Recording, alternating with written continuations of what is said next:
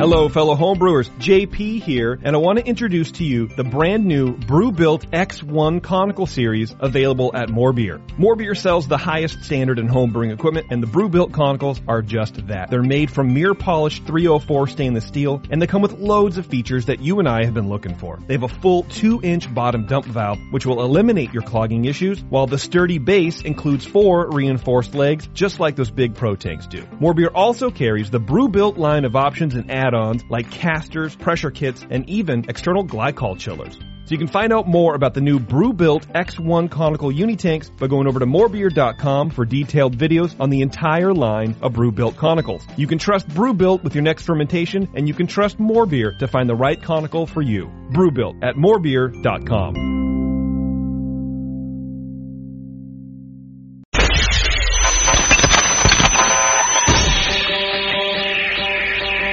home brewers, craft brewers, beer lovers, beer drinkers.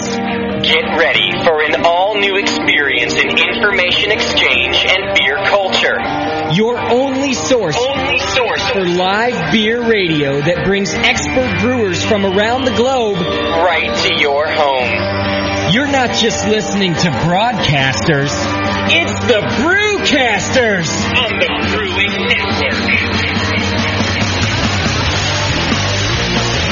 Almost made Gilligan's Island our new theme song. I was like, what was that? Thanks to Jamil, I think it's just such a great photo that we thought we should do Gilligan's Island. You're hot, man. You got nice legs. Yeah, that was a good picture. I am pretty hot. Yeah, you are. I always wanted to be a redhead. Yeah. You think, Danielle? Absolutely. I should have been a redhead. Dave McLean's on the show with us today from Magnolia. Is running a little late. Got stuck in a little bridge traffic. I hope he gets here soon though, because um, I'm drinking Corona. I'm drinking Paps. Uh, Are you? Yeah. Oh, that's what JP left in the fridge. we need some all good, his fault. We need some good beer in here, man. That's ridiculous. Mm-hmm. Mhm. Paps and Corona leaves a bad taste in my mouth. Even I like the Corona actually, especially after Barley Wine Festival Oh, yeah. yesterday. Ugh, I needed a light beer. it's awful gassy. There's like too much carbonation in it, you know. Mm-hmm. But it's a tasty It one. was tough. One of the news stories I'm going to read today uh, describes Mexico as the, uh, I think, number one exporter of beer to the United States, Sure, only that's a behind lot. um, uh, Heineken Land. Where's that? Holland? Yeah, Denmark? Denmark or something. The Netherlands. I forget. One of those places Somewhere north. we got a good show for you today. Dave McLean from Magnolia is going to come in and talk to us all about cask conditioned ales. And uh, at the Magnolia Pub and Brewery right there in San Francisco, they keep five of them on tap, which uh, really is more than you can find at almost any brew pub in the United States. Uh, you know, uh, cask conditioned ales on tap. Traditional English uh, beer engines serving them. He has his own uh, cask cellar, the whole bit. So we're going to talk all about that kind of stuff and possibly how we can translate that to uh, to homebrewing too. Nice. Nice. How, John, off think- the top of your head, can you just i- is there um, you know things that you add to a fermenter to make it taste cask conditioning? Like you can oak age by adding oak chips, or, or do you have to have a cask? You can add oak, but uh, serve at a low, low carbonation level, Yeah. like four or six pounds. Okay. Uh, B3 is going to be selling a hand pump soon. Oh, is that So right? You can, yeah, you can have your own English ales on tap. That's pretty nice. No CO two involved with the hand pump. No, but it'll go bad though because you're inoculating air, so eventually it'll actually stale on you. All Oh, right. So- You might only want to do the short uh, kegs or the two and a half gallons or something. Use so a that you light go CO, through it. Use a light CO2 or a nitrogen source. Okay. I gotcha. All right, so we got that going on, and then a couple of good reports coming to you today. Uh, Daniela and I are going to report on the barley wine festival uh, that we went to yesterday at the Toronado in San Francisco. Tasted a great. bunch of really good barley wines, uh, and then also uh, calling in to help us do that. We're going to have Chris Black, who actually owns Falling Rock Tap House in Denver, Colorado. Hmm. Word has it that anybody who's ever been to the uh, GABF uh, knows the tap house, the Falling Rock Tap He's a House. great guy. He was cool. We hung out with him a bit last night. He's going to call in, and he's actually at the uh, Celebrator anniversary party today, I think, down there at uh, in in Berkeley.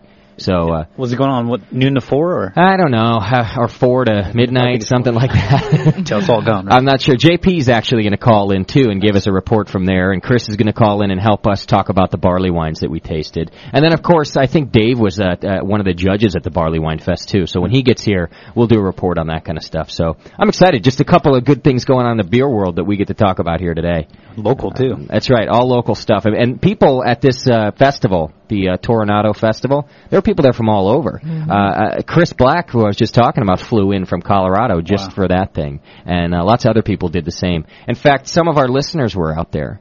Uh, but I'll do a full report on that later. And uh, some uh, some of our listeners' friends flew in from other places just for this thing too. So uh, How many? How many did you actually ch- taste? fifteen. I think it was about 15. Yeah. we tried. We have a list. It was about 15. Two. I'm done. We tasted a pretty good amount, so uh, yeah, we'll talk to you uh, all about that kind of stuff. It was a fun week at the BN. Let's just say that in many ways, in more ways than one. Oh my god! You've got mail. Kick ass! Nothing from anonymous Jamil this week. Really? Yeah, Darn. which actually makes me think that I figured out who our anonymous Jamil is. What is that? Well, just the fact that we didn't get one this week Uh-huh. really makes me think that uh, I know who the person is now. Why? I well, don't I don't see the want to. connection. I don't want to spill the beans, but there's definitely some sort of connection. You have no clue still. No, I know. I got it nailed down. Jamil gave me like a s- like a hint last week, which I wish he hadn't done. But between that hint and then uh, that I didn't get one this week, and I'm not and I don't I'm not saying I think it's Jamil. I'm just saying between those two hints. I think I figured out who anonymous Jamil is, and I'll tell you what, you're a sissy ass for not sending in one this week, buddy. Just when things were getting rolling, last week's was great. So Jamil gave you a hint who Jamil is.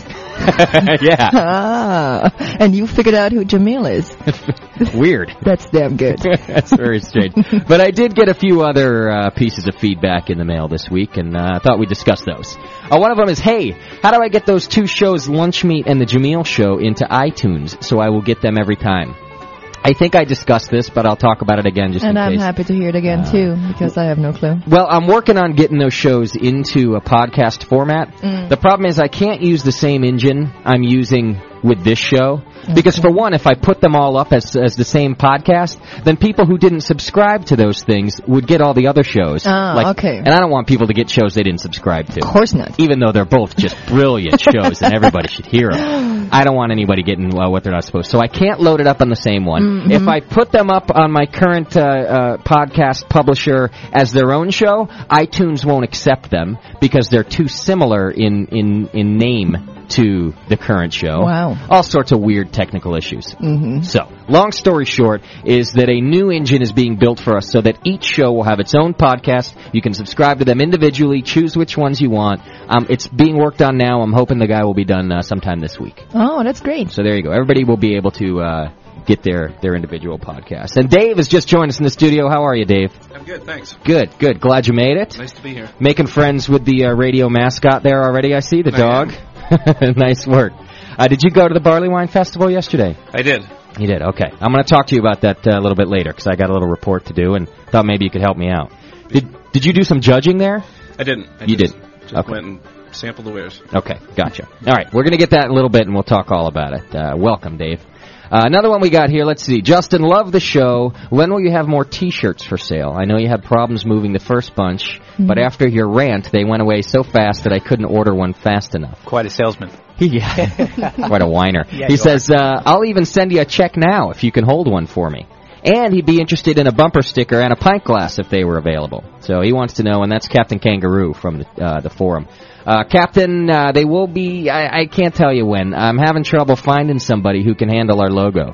Uh, the one guy with the shirts that I sold you guys took him 200 shirts to get the 45 right that I sold That's to a you. bad percentage. So, uh, I'm, I, you know, I'm not going to do that again. So just hang in there. I'm working with some people. I'm hoping new merch will be available in a couple weeks. And you won't have to send me a check early because uh, we, we're going to order enough stuff for everybody. It won't be a problem. When's the uh, calendar coming out? Yeah, I'm going to work on that. What Uh, calendar? we got a couple different calendars. The calendar of you, Daniela. That's what No. everybody's asking for. That's for personal use only. I'll sign it for you, John. That's an I internal want more than document.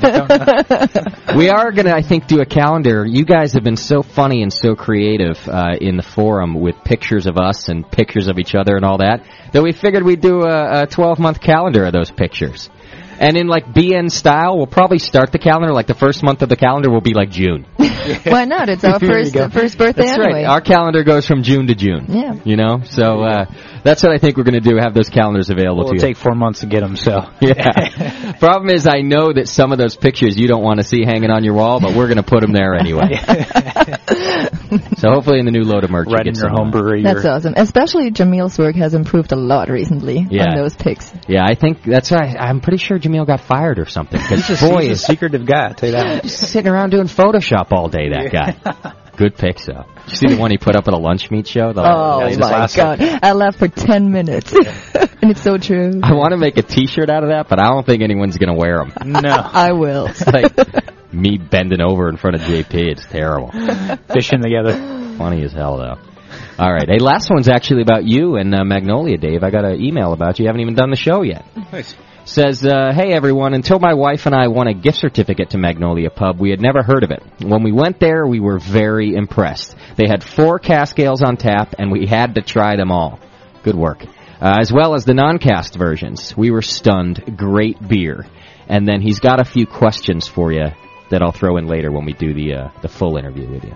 That's a good word already. Yeah, I'll- Never I'll went take it. there. Yeah That's nice to hear. took a took a little free pass for him to get there, but uh, that's cool. Good things there. Whatever works. And then they, uh, oh, th- and then about us, John and, and Danielle it says, thanks for being such an amazingly great brewing resource. Nice. He obviously hasn't listened to the last two shows. I actually met the guy who wrote that email. oh, is that right? He was reciting quotes from our previous shows. that's I great. was like, whoa. I'll tell you, I got some. Uh, the guys in the chat room this morning during the Blue Show, they must have been drunk. Uh, in fact, I know they were drunk. They were drinking bourbon and whiskey, but they were actually saying good things about us during the thing where they're usually just making fun of me the whole show. Nice. But uh, Gucci. Uh, out of New Jersey, there won a couple of prizes in a brew competition. Says it was all due to the tips he's gotten from this show. Wow. And I really apologize. I don't remember the name. Uh, oh, uh, Spider, who's uh, I think Rob in our in our forum. I think that's who he said won two first places, Wow. and he said the same thing. It was because his brewing has improved due to the show. Wow, that's like the best compliment we Yeah. can receive. Yeah, yeah.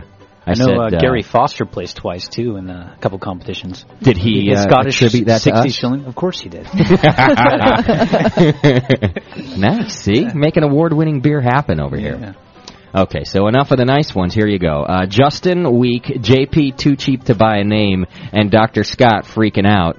I think he didn't know how to make fun of you, John, so he didn't put a little making fun of you in there. He just said it, John. I just stay quiet. yeah, and Quiet John. Uh, I've been listening to your podcast for about three weeks, trying to catch up, and finally listened to my first live show last week. Uh, of course, we were brewing, so I missed most of it.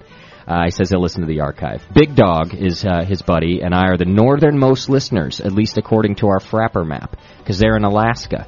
So he says there are most uh, uh, northern listeners. You can go to our Frapper map uh, through the forum. Click on the beer radio link, and then it's the first link at the top of that thread. And you can put yourself on the map there. In fact, Dave, I would encourage you to do the same. A lot of our guests uh, put on there. People just like to look through and see where people are from. Um, so do that. Uh, go to our Frapper map. Put yourself on the map. Um, so he says, yeah, there are northernmost. Uh, Big Dog and he, they live next door to each other. Uh, the next time I complain about the weather, he says, think about this. Two weeks ago, it was 50 below. Wow. Fucking 50 below, he repeats. Need I say more? You pussies, not you, Daniela. It was like forty-five degrees above zero today. Yeah, it's, it's nice out there today. 50 below. Man. Uh, he says, I live in a property that was homesteaded in the 60s, and my landlord, which is Big Dog in the chat room, is a cool guy that got him back into brewing and turned him on to our show. Thank you, Big Dog. Uh, another guy I work with lives here too, and they all live in a cluster of cabins on a ridge. The, mu- Cluster. no, the music is perfect in the background for this. It's sounding a little inbred to me. Uh, so they uh, brew weekly together, mostly mini-mash, uh, mini-mash, and they've gotten pretty damn good. At least that's what we'll tell each other when we're four to five bombers into a Saturday or Sunday afternoon.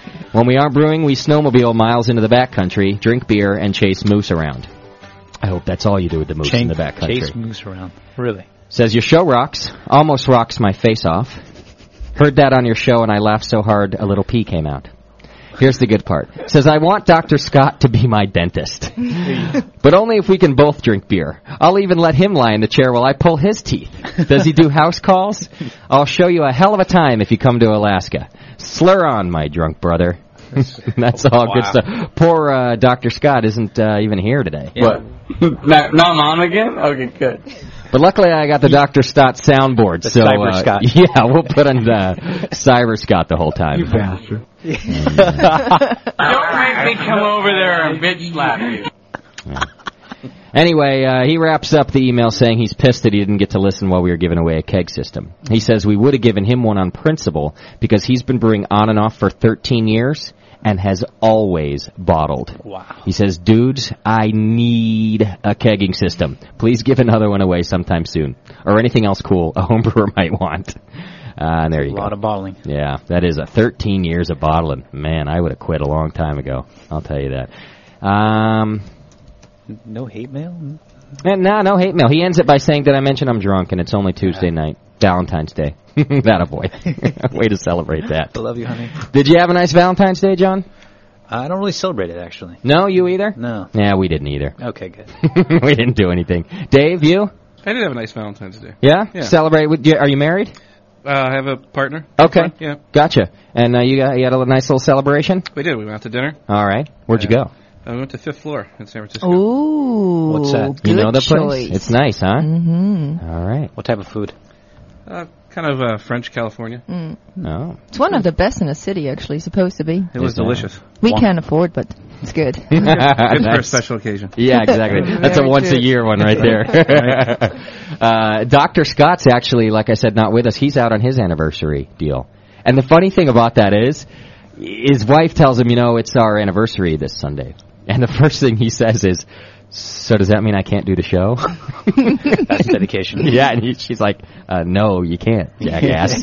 and so they're uh, they're away for the weekend and doing some nice stuff. Although he said he's going to try to call, Oh my which I God. told him he didn't have to do. I was like, man, it's your uh, Oh, there it is. it's your anniversary. The phone's ringing now. Who knows? That could be Doc right there already.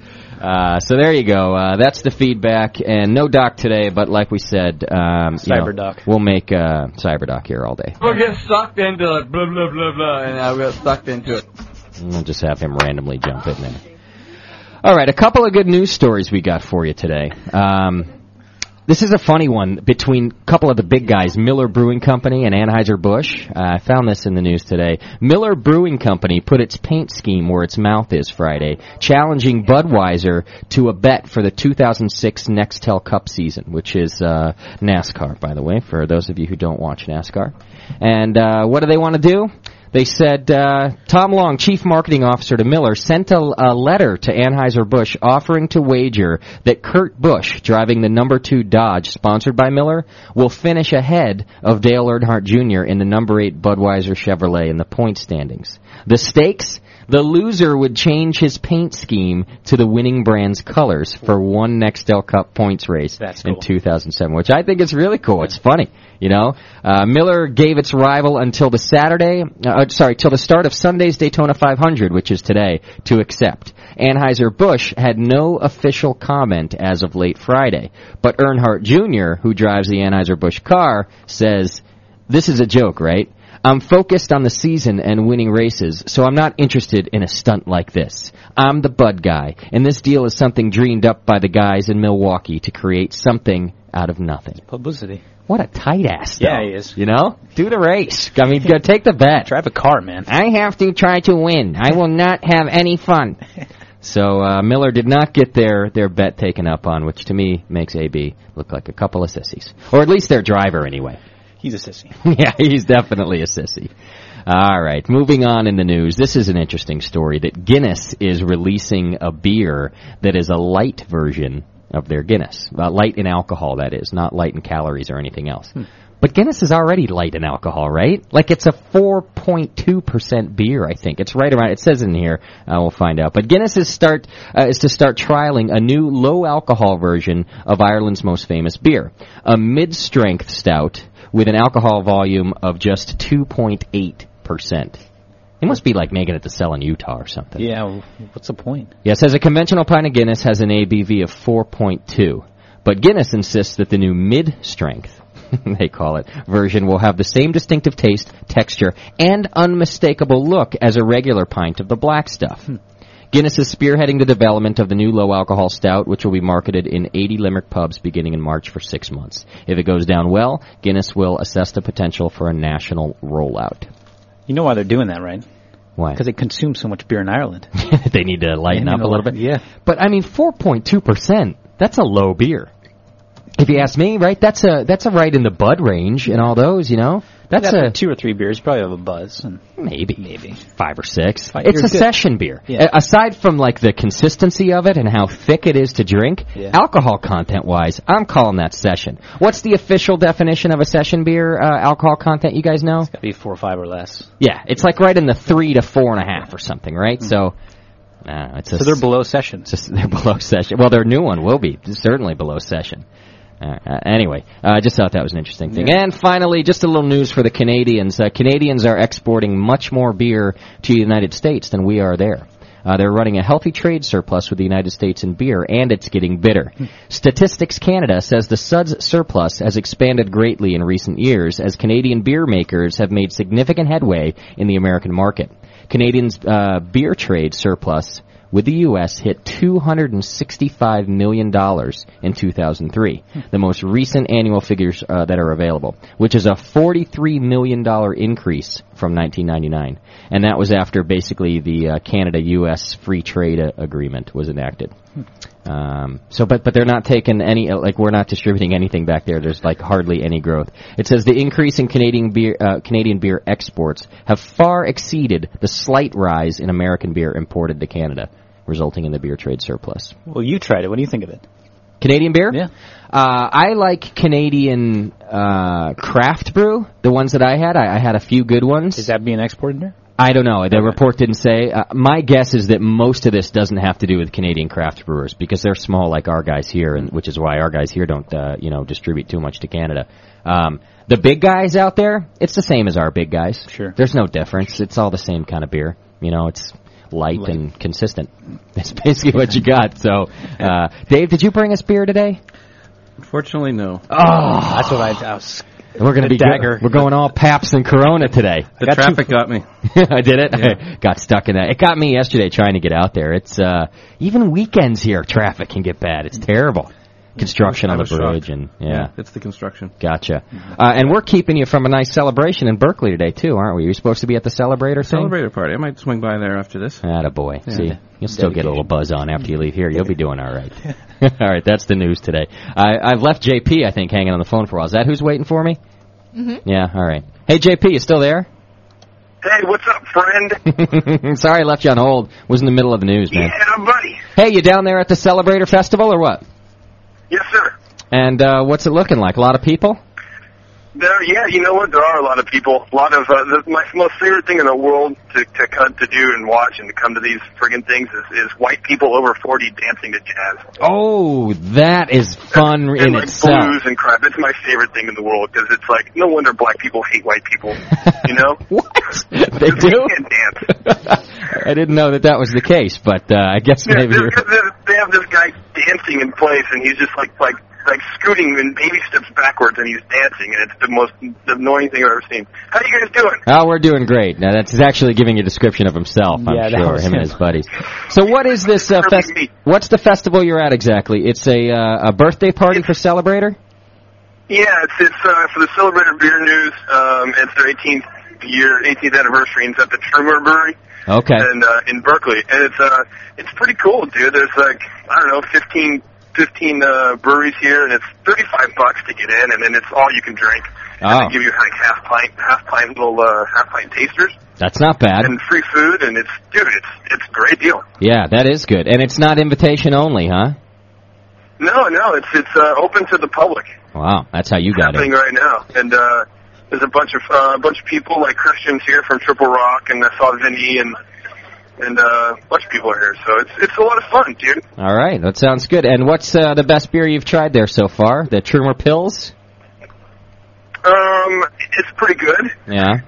Um, the best beer I think would probably you know I'm actually sipping on that uh, Sierra Nevada IPA that they got distributing right now, and it's uh it's not that bad. Is that I right? will say that.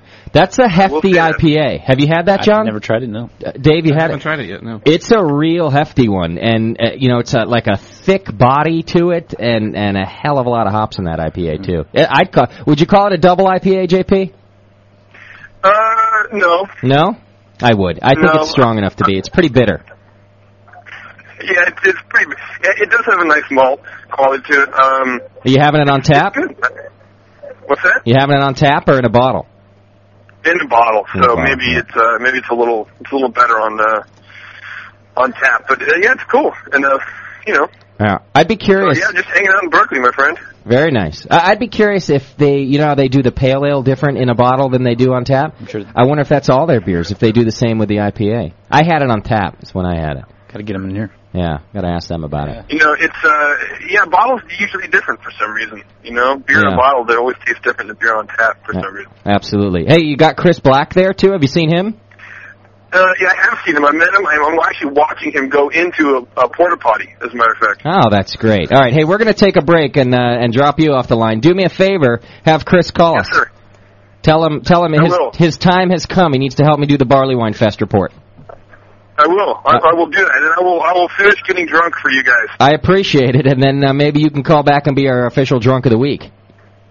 Uh, what time? Because I don't know that. I'll tell you what, if you can remember to do it, that's probably right about the right time. All Fucking perfect. right, thanks. Thanks, JP.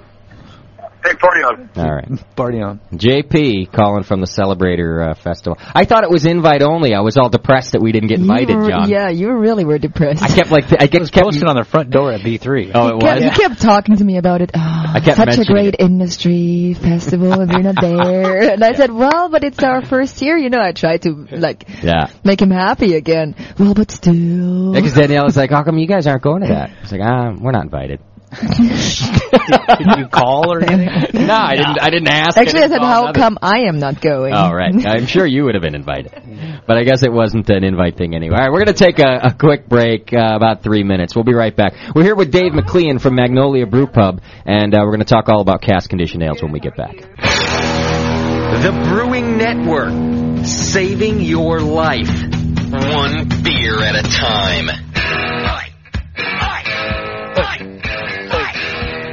Gucci forced me to play this intro for him today.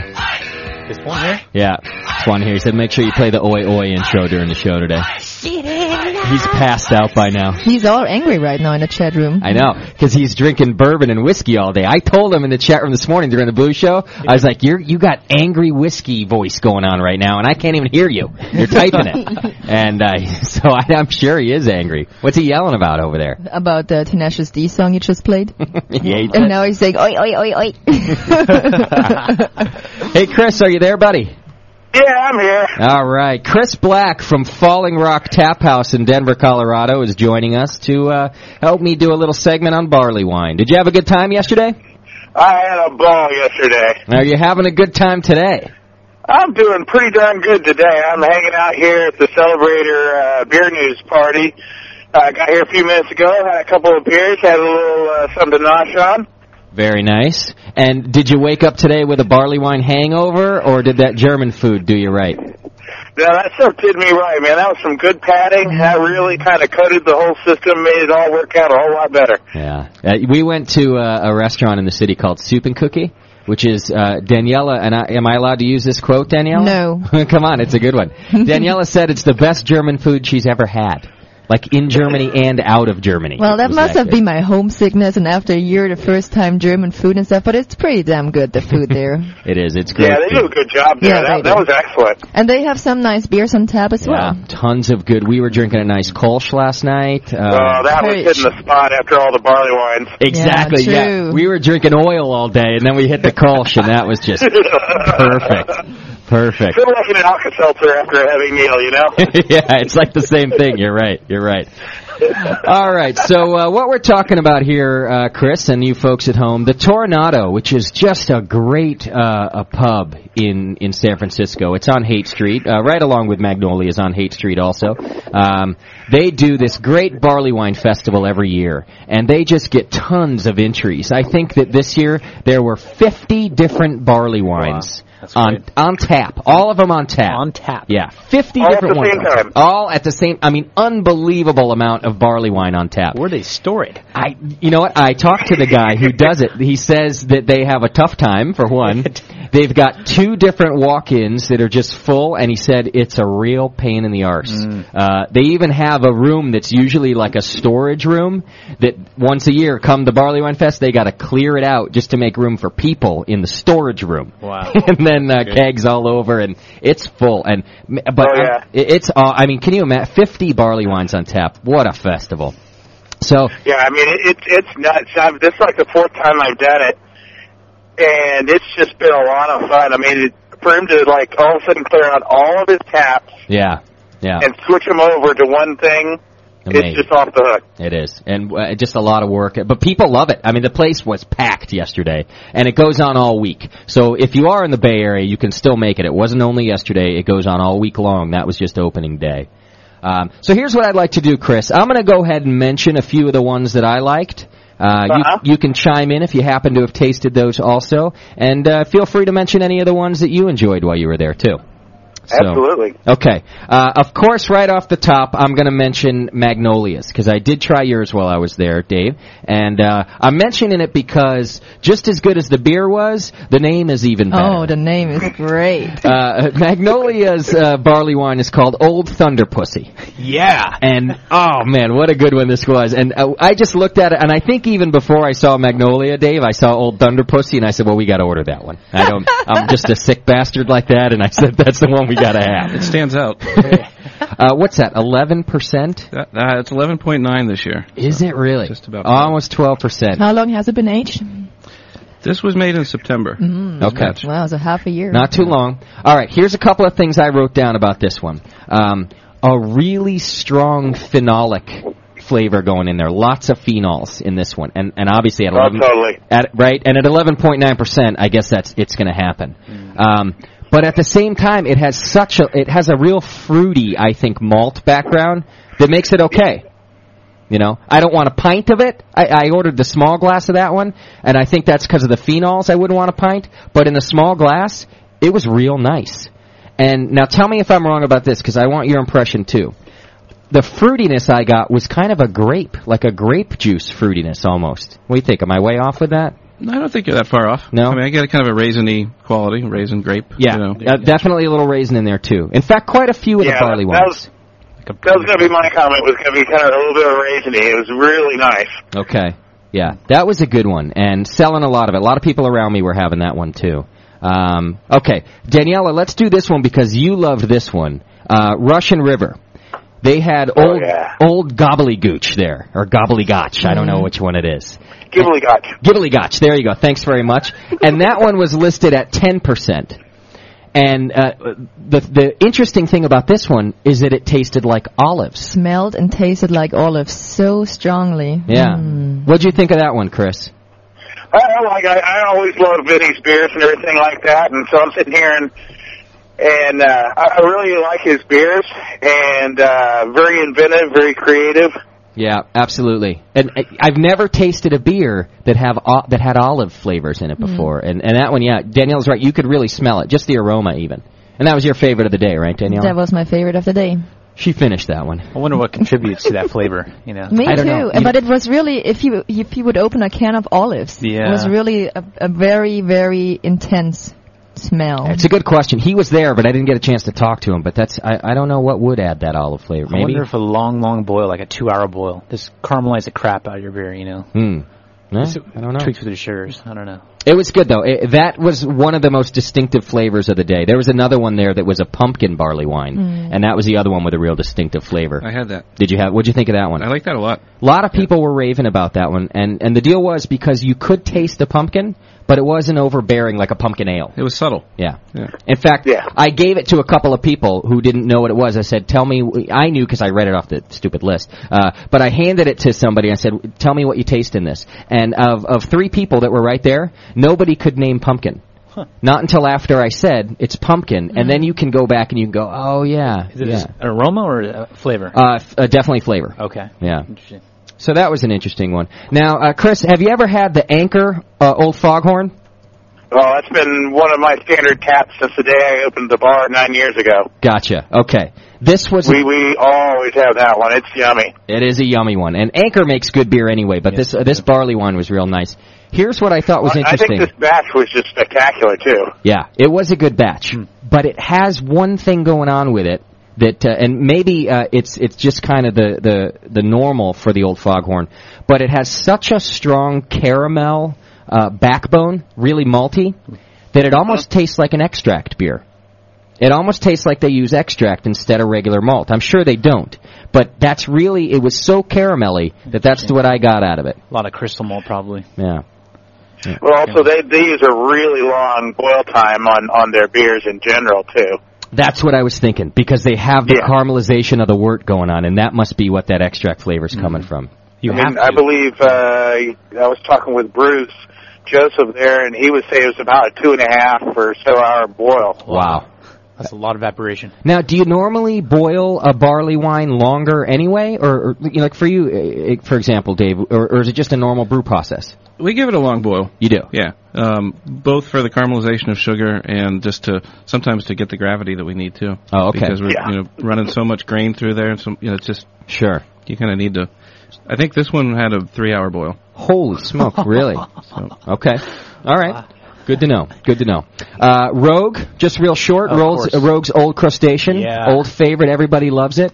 Um, real strong and bitter. N- And I'm not. And that's not a bad thing. Th- That's. But those are the main things about that beer. I think it just was real strong and real bitter, but a good beer. Adds a lot of hops. I'm trying to remember what year was the old crusty this year. Yeah, I don't remember, and it's not on the list here either. Yeah, I didn't say it on the.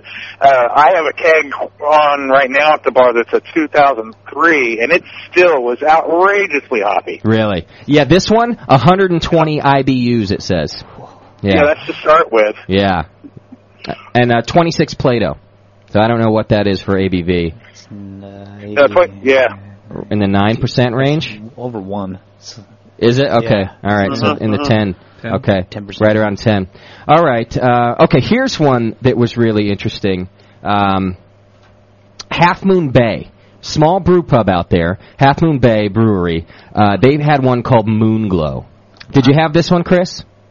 No, that was one of the few that I didn't I uh, didn't get to.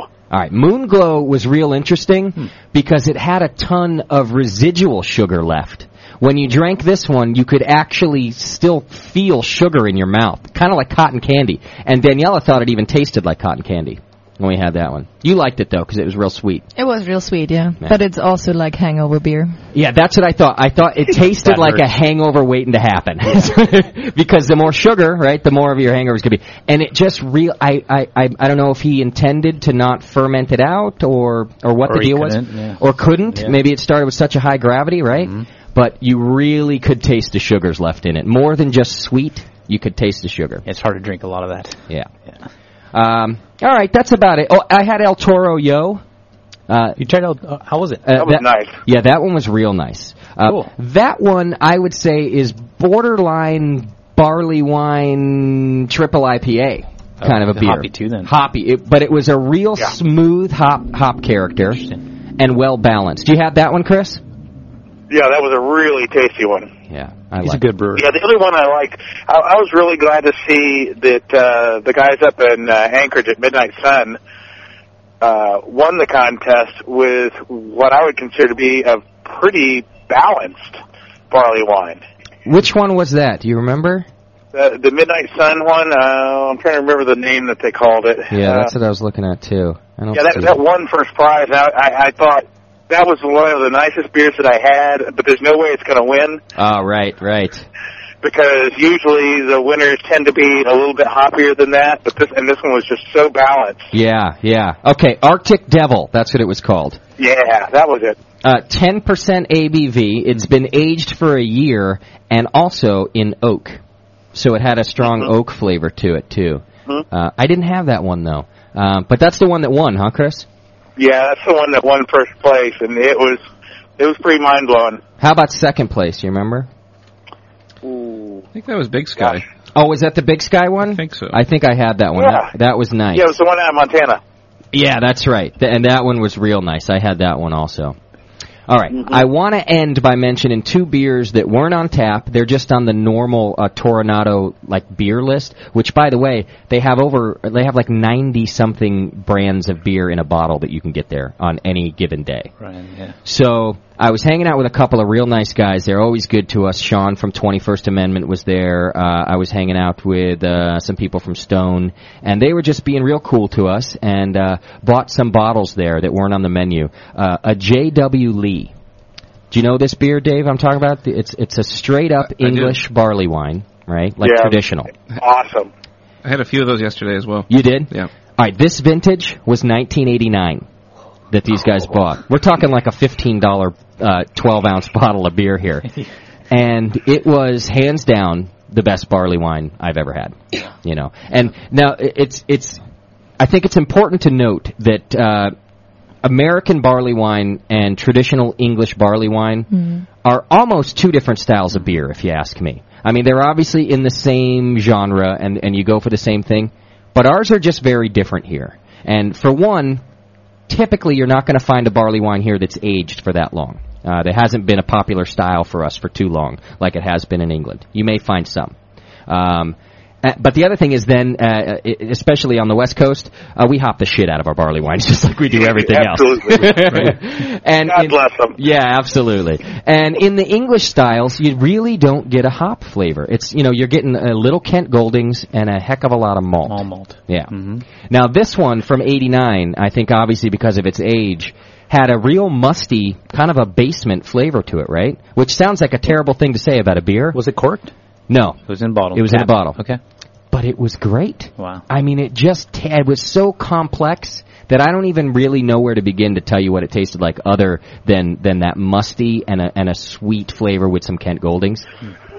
I Like, just like you get uh, kind of like a Gewurztraminer. Oh God, we got the, good. We got the train going by. sounds like was that BART train going by you there?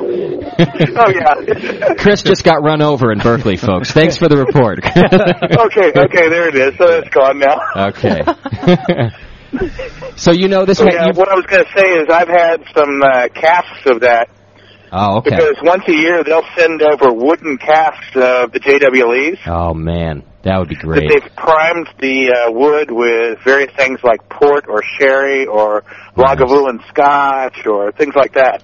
That is great. I'm gonna have some and of they're those. just at like Magnolia, drinking Oh, too. honey with all these other notes on them. Uh, yeah, I, and uh, a, a strong raisin one in that one too. The one I was drinking, get Okay. a real Oh, Completely. Mm-hmm. raisiny flavor there. You're gonna have some cask of that at Magnolia too. Yeah, one of each. They got the three: the port uh, or sherry, I guess, and there's a whiskey barrel one, and I'm not sure what the third one is. Do you know when that's gonna be happening? I think um, Chris might know too. We're probably getting something from the same shipment. They sometime in in early March, I believe. All right, is that when you? usually Can, around the first of March. okay. How many casks do you guys keep at Falling Rock, Chris? Uh, we usually get about one a year. Okay, and but how many cask ales on tap at any given time? Oh, we have two. Two. Okay. Very nice. Yep. All right, and then another one, just a brief mention, also out of a bottle, another straight English traditional, was Hardy's. Hardy's Ale I Oh. got out of them. And that was a 1996 vintage. Daniela, you tasted Oh, that's a that good one. year. Yeah. Was that, one. the first or the second one we tried? that was the first one Oh, okay. great, great beer. And again, with the same, uh, it was just so complex. I and I'll tell you what, this is how complex that beer was for me. Y'all know that I, I don't have the greatest palate on the planet. I didn't even start writing notes. I didn't write any notes. I just wrote the name of the thing down and the Mm-hmm. Can't even vintage. describe it. I wrote down the word "wow," and uh, that's it. that's all I wrote down about this beer. Uh, if you can ever get yourself a hold of, of any of these bottles, and especially old ones like that, do it. That's J.W. Lee. That was the first one, and Hardy's Ale. So just awesome. Yeah, They're that pretty was some expensive, terrific aren't they? stuff. Yeah, they're good. Now, do you guys keep bottles as well out there at Falling Rock? Oh, absolutely. We have about 130 to 150 bottles. That a Mm-hmm. boy. And this year I started uh, taking all those things that I've been saving and putting down in the cellar because we have those basement things in Colorado. Ah, Mm-hmm. yes. And uh, I Weird. started making them available. Before that, it was just, you know, my access only. And now we've kind of started bringing them up and let people actually purchase them. We have a vintage list, and uh what I call is the off the beer menu beer menu. Nice. I, I think every bar should have an off the beer menu beer menu. you know, Well, I mean, you know, you go to a swanky white tablecloth restaurant and they have the off the wine list wine list. I that's mean, right. you know. You know, that's absolutely right. That's what a lot of these guys, I think, Dave included, uh, Vinny. Uh, so what they're trying to do with the beer biz is kind of you know comparing it to the same thing. I mean, some people would sit and listen to the show and laugh at us for talking about a vintage of a beer, but in a barley wine in particular, no way. It keeps it's that right passion up there. alive, yeah. you know, especially for microbreweries. Yeah, absolutely. Well, yeah. Well, the, the neat thing is when you have, I mean, when you have a light lager, something like that, like the industrial lagers, Yeah. you know, when you get oxidation, it it, it manifests itself as like cardboard flavors, and it's really not a pleasant thing. Right. But when you have like really high residual sugars and really high alcohols, it starts tasting like things like raisins, dried fruit, uh, sherries, those kind of characteristics come out through. Like a wine. Yeah. And th- and the way that it can change is unbelievable. In fact, w- uh, you know, I was standing there with someone tasting um, this Hardee's, right? And it was a 90, it was a 96, okay? And he was talking to me about how he had had a 95 the day before and they were two completely different beers. You know, same brand, same style, same everything. It was just 1 year later and he said that the 95 was completely different than the 96. Yeah. You know, and uh, hey, that's a good point that you make, Chris. It has a lot to do with all that gravity and the way the sugars can stick around and change things in there. You know, and like I said, that musty flavor, which sounds like a terrible thing to say about a beer, was awesome. It was so good. Characteristic, yeah. You know, it was great. Well, Chris, I appreciate you helping us out with that. Absolutely. Uh, I'm going to go back to drinking beer now. Yeah, that a boy. We made you work long enough. you guys have a good time down there. All right. Great meeting you. Y'all have a great night. All right, you too. Thanks for the call. Bye bye. There you go. Chris Black from Falling Rock in Denver. And uh, like I said, uh, the word is anybody who's ever been to the GABF knows all about uh, Falling Rock. I don't, other than talking to Chris about it. So hopefully, uh, I don't know, if this year, next year, whenever we make it, we'll be hanging out there too. It's a lot of beer on tap he's got too.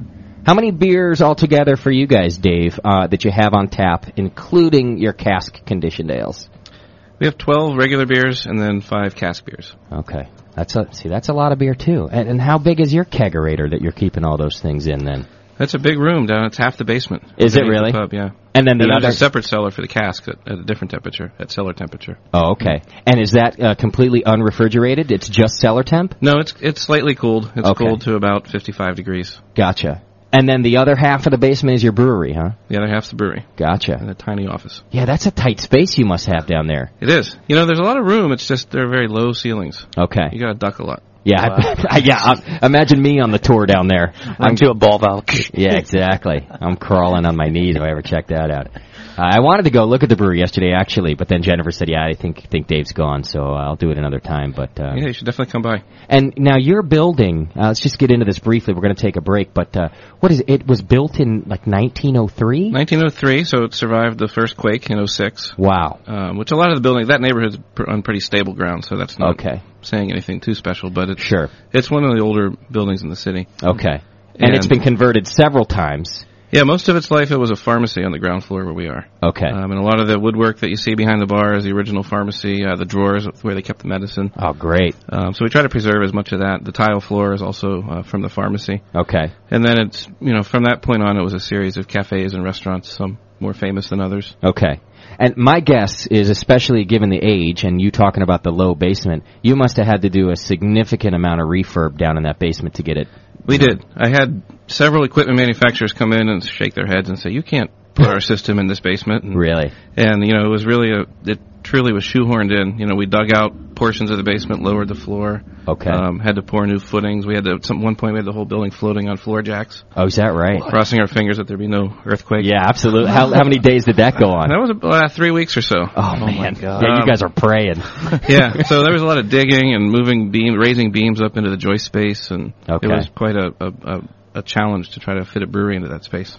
Now, why did you pick that space? It's just a great location. It's a, it was a, you know, it's a cool building. The the interior of the of the pub itself is just fantastic with the wood and the tile. It's just a great old San Francisco space. Gotcha. Um, it's a, you know, Haight Street's a, a happening street with a lot of pedestrian traffic and. Okay. So, you know, I live in the neighborhood. I, you know, part of the model from day one was, you know, build the kind of place you'd like to hang out in. That's a that's a great motto right there. Yeah, yeah. I wish we had followed that with the studio. We're working on that one. Yeah. No, that's cool. And it, it, it just, it, you're right about Hate Street in general. The whole area is a good area. Um, in reading the history on your website, which, by the way, you can go to magnoliapub.com. I got that right? Mm-hmm. Go to magnoliapub.com. Uh, I, are, are you the web guy? The designer and puts that stuff up there? I am. Okay. Mostly. You've done a great job. This Thanks. website is just cool. Uh, it, it's got uh, a little bit of everything. Tons of information about beer, uh, lots of art at the same time. Really kind of embraces the the art of beer and the the culture of Haight Ashbury is in there, and and just the whole thing. And you get a little bit of everything on the website. And uh, I really like that when you're talking about your beers on the website, you really go into detail. You don't treat the average user uh, like they're an idiot and they don't want to know that stuff. It, it really appears to me that you treat everybody like they want to know the details, and that's what you give. Right down to, and we'll talk about it when we start talking about your beers. Dave goes into like his grain bed and and like what the grains they like to use compared to other grains as a base malt and and the whole thing. And this is just on like the beer description and it's great. You know, it, and and I really like that. I, I just thought it was real cool. So check out magnoliapub.com. Um, one of the things I found interesting, and you can go look up at this story, but I thought maybe y- you just briefly mention it. Uh, you want to tell us how Old Thunder Pussy got its name? Uh, it, there's a woman named Magnolia Thunderpussy. Okay. And she is probably one of the more famous tenants of the space that we occupy. Gotcha. Um, she was a dancer over in North Beach in the 50s, I believe, and that was her stage name. Okay. And then she got out of that business and moved over to the Hate and opened a cafe in our spot. Gotcha. And she kept the name. She called it Magnolia Thunder Pussies. Nice. And, um, it was a very brief period in, of time. It was only about three years in the late 60s into 70 or 71. Okay. Um, but the you know the vast majority of the people that come in that remember parts of the history of, of that building and the neighborhood, they tend to recollect her the most, and they come in and say, "I remember when it was Magnolia Thunder Pussies," and Yeah, yeah. you know, they all have stories to tell. Um, she was. She was known for making these erotic shaped desserts. That's and, awesome. And she delivered around the neighborhood. So you always hear anecdotes and stories of people that were 16, 18, living in a flat with 10 other people. And Right. 3 in the morning got a bunch of Magnolia's erotic desserts delivered to their house. You know, Michael. munchies and That's great, especially because it's getting delivered by Thunder Pussy herself. I think that's brilliant. stripper. I would have ordered a couple extra desserts myself. I'm not even hungry. that's great. She's, she was a personality. I didn't get to meet her. She passed away right as we were under construction. I was just sort Ah. of collecting the stories and finding out about her. And Okay. um, but she uh, sounded like she was just a, a, a larger than life character in the neighborhood, and, and Gotcha. it seemed like you know the the biggest beer we made should ought- you know should be the tribute to her. Right, And right, hence the old Thunder Pussy. and and and then also the name of the of the place itself you took from her. Yeah, Okay. yeah. That's great. That's really cool. You, so you weren't a frequenter of uh, Magnolia Thunder Pussy desserts yourself. I was not. I Okay. never got to enjoy them. I have an old menu hanging in the office, and they look interesting. Is it a picture menu? it's not a picture menu. Oh, okay. darn. Because I did. That'd You, been good. you go to magnoliapub.com. You can read about it. There's even some short descriptions about some of her most popular desserts there. Uh, I think that's that's and now that's the other part that I like about how detailed you are is that you really just give a, a, a long history of this space in general. You're really into the whole you know culture of where you're at, and I think that's important and part of being a craft brewery in a local region, kind of embracing where you're at. you know? Yeah, I agree. I think it's good to put it all out there and, and, and show people continuity. Yeah, you, you do really just a just a good job of it. So, uh, Dave McLean from Magnolia Brewery is with us today, and when we come back, if it's okay with Dave, we're going to start talking about cask conditioned ales. Um, and how we Sounds can good. how we can do it at home, how you do it there. Uh, already got some questions in from people. Join us in the chat room. You can also call 888-401-BEER if you have any questions for Dave about his beer or about English casks. Uh, obviously, send them in, and we'll get them right through. It's the Brewing Network. We'll be right back.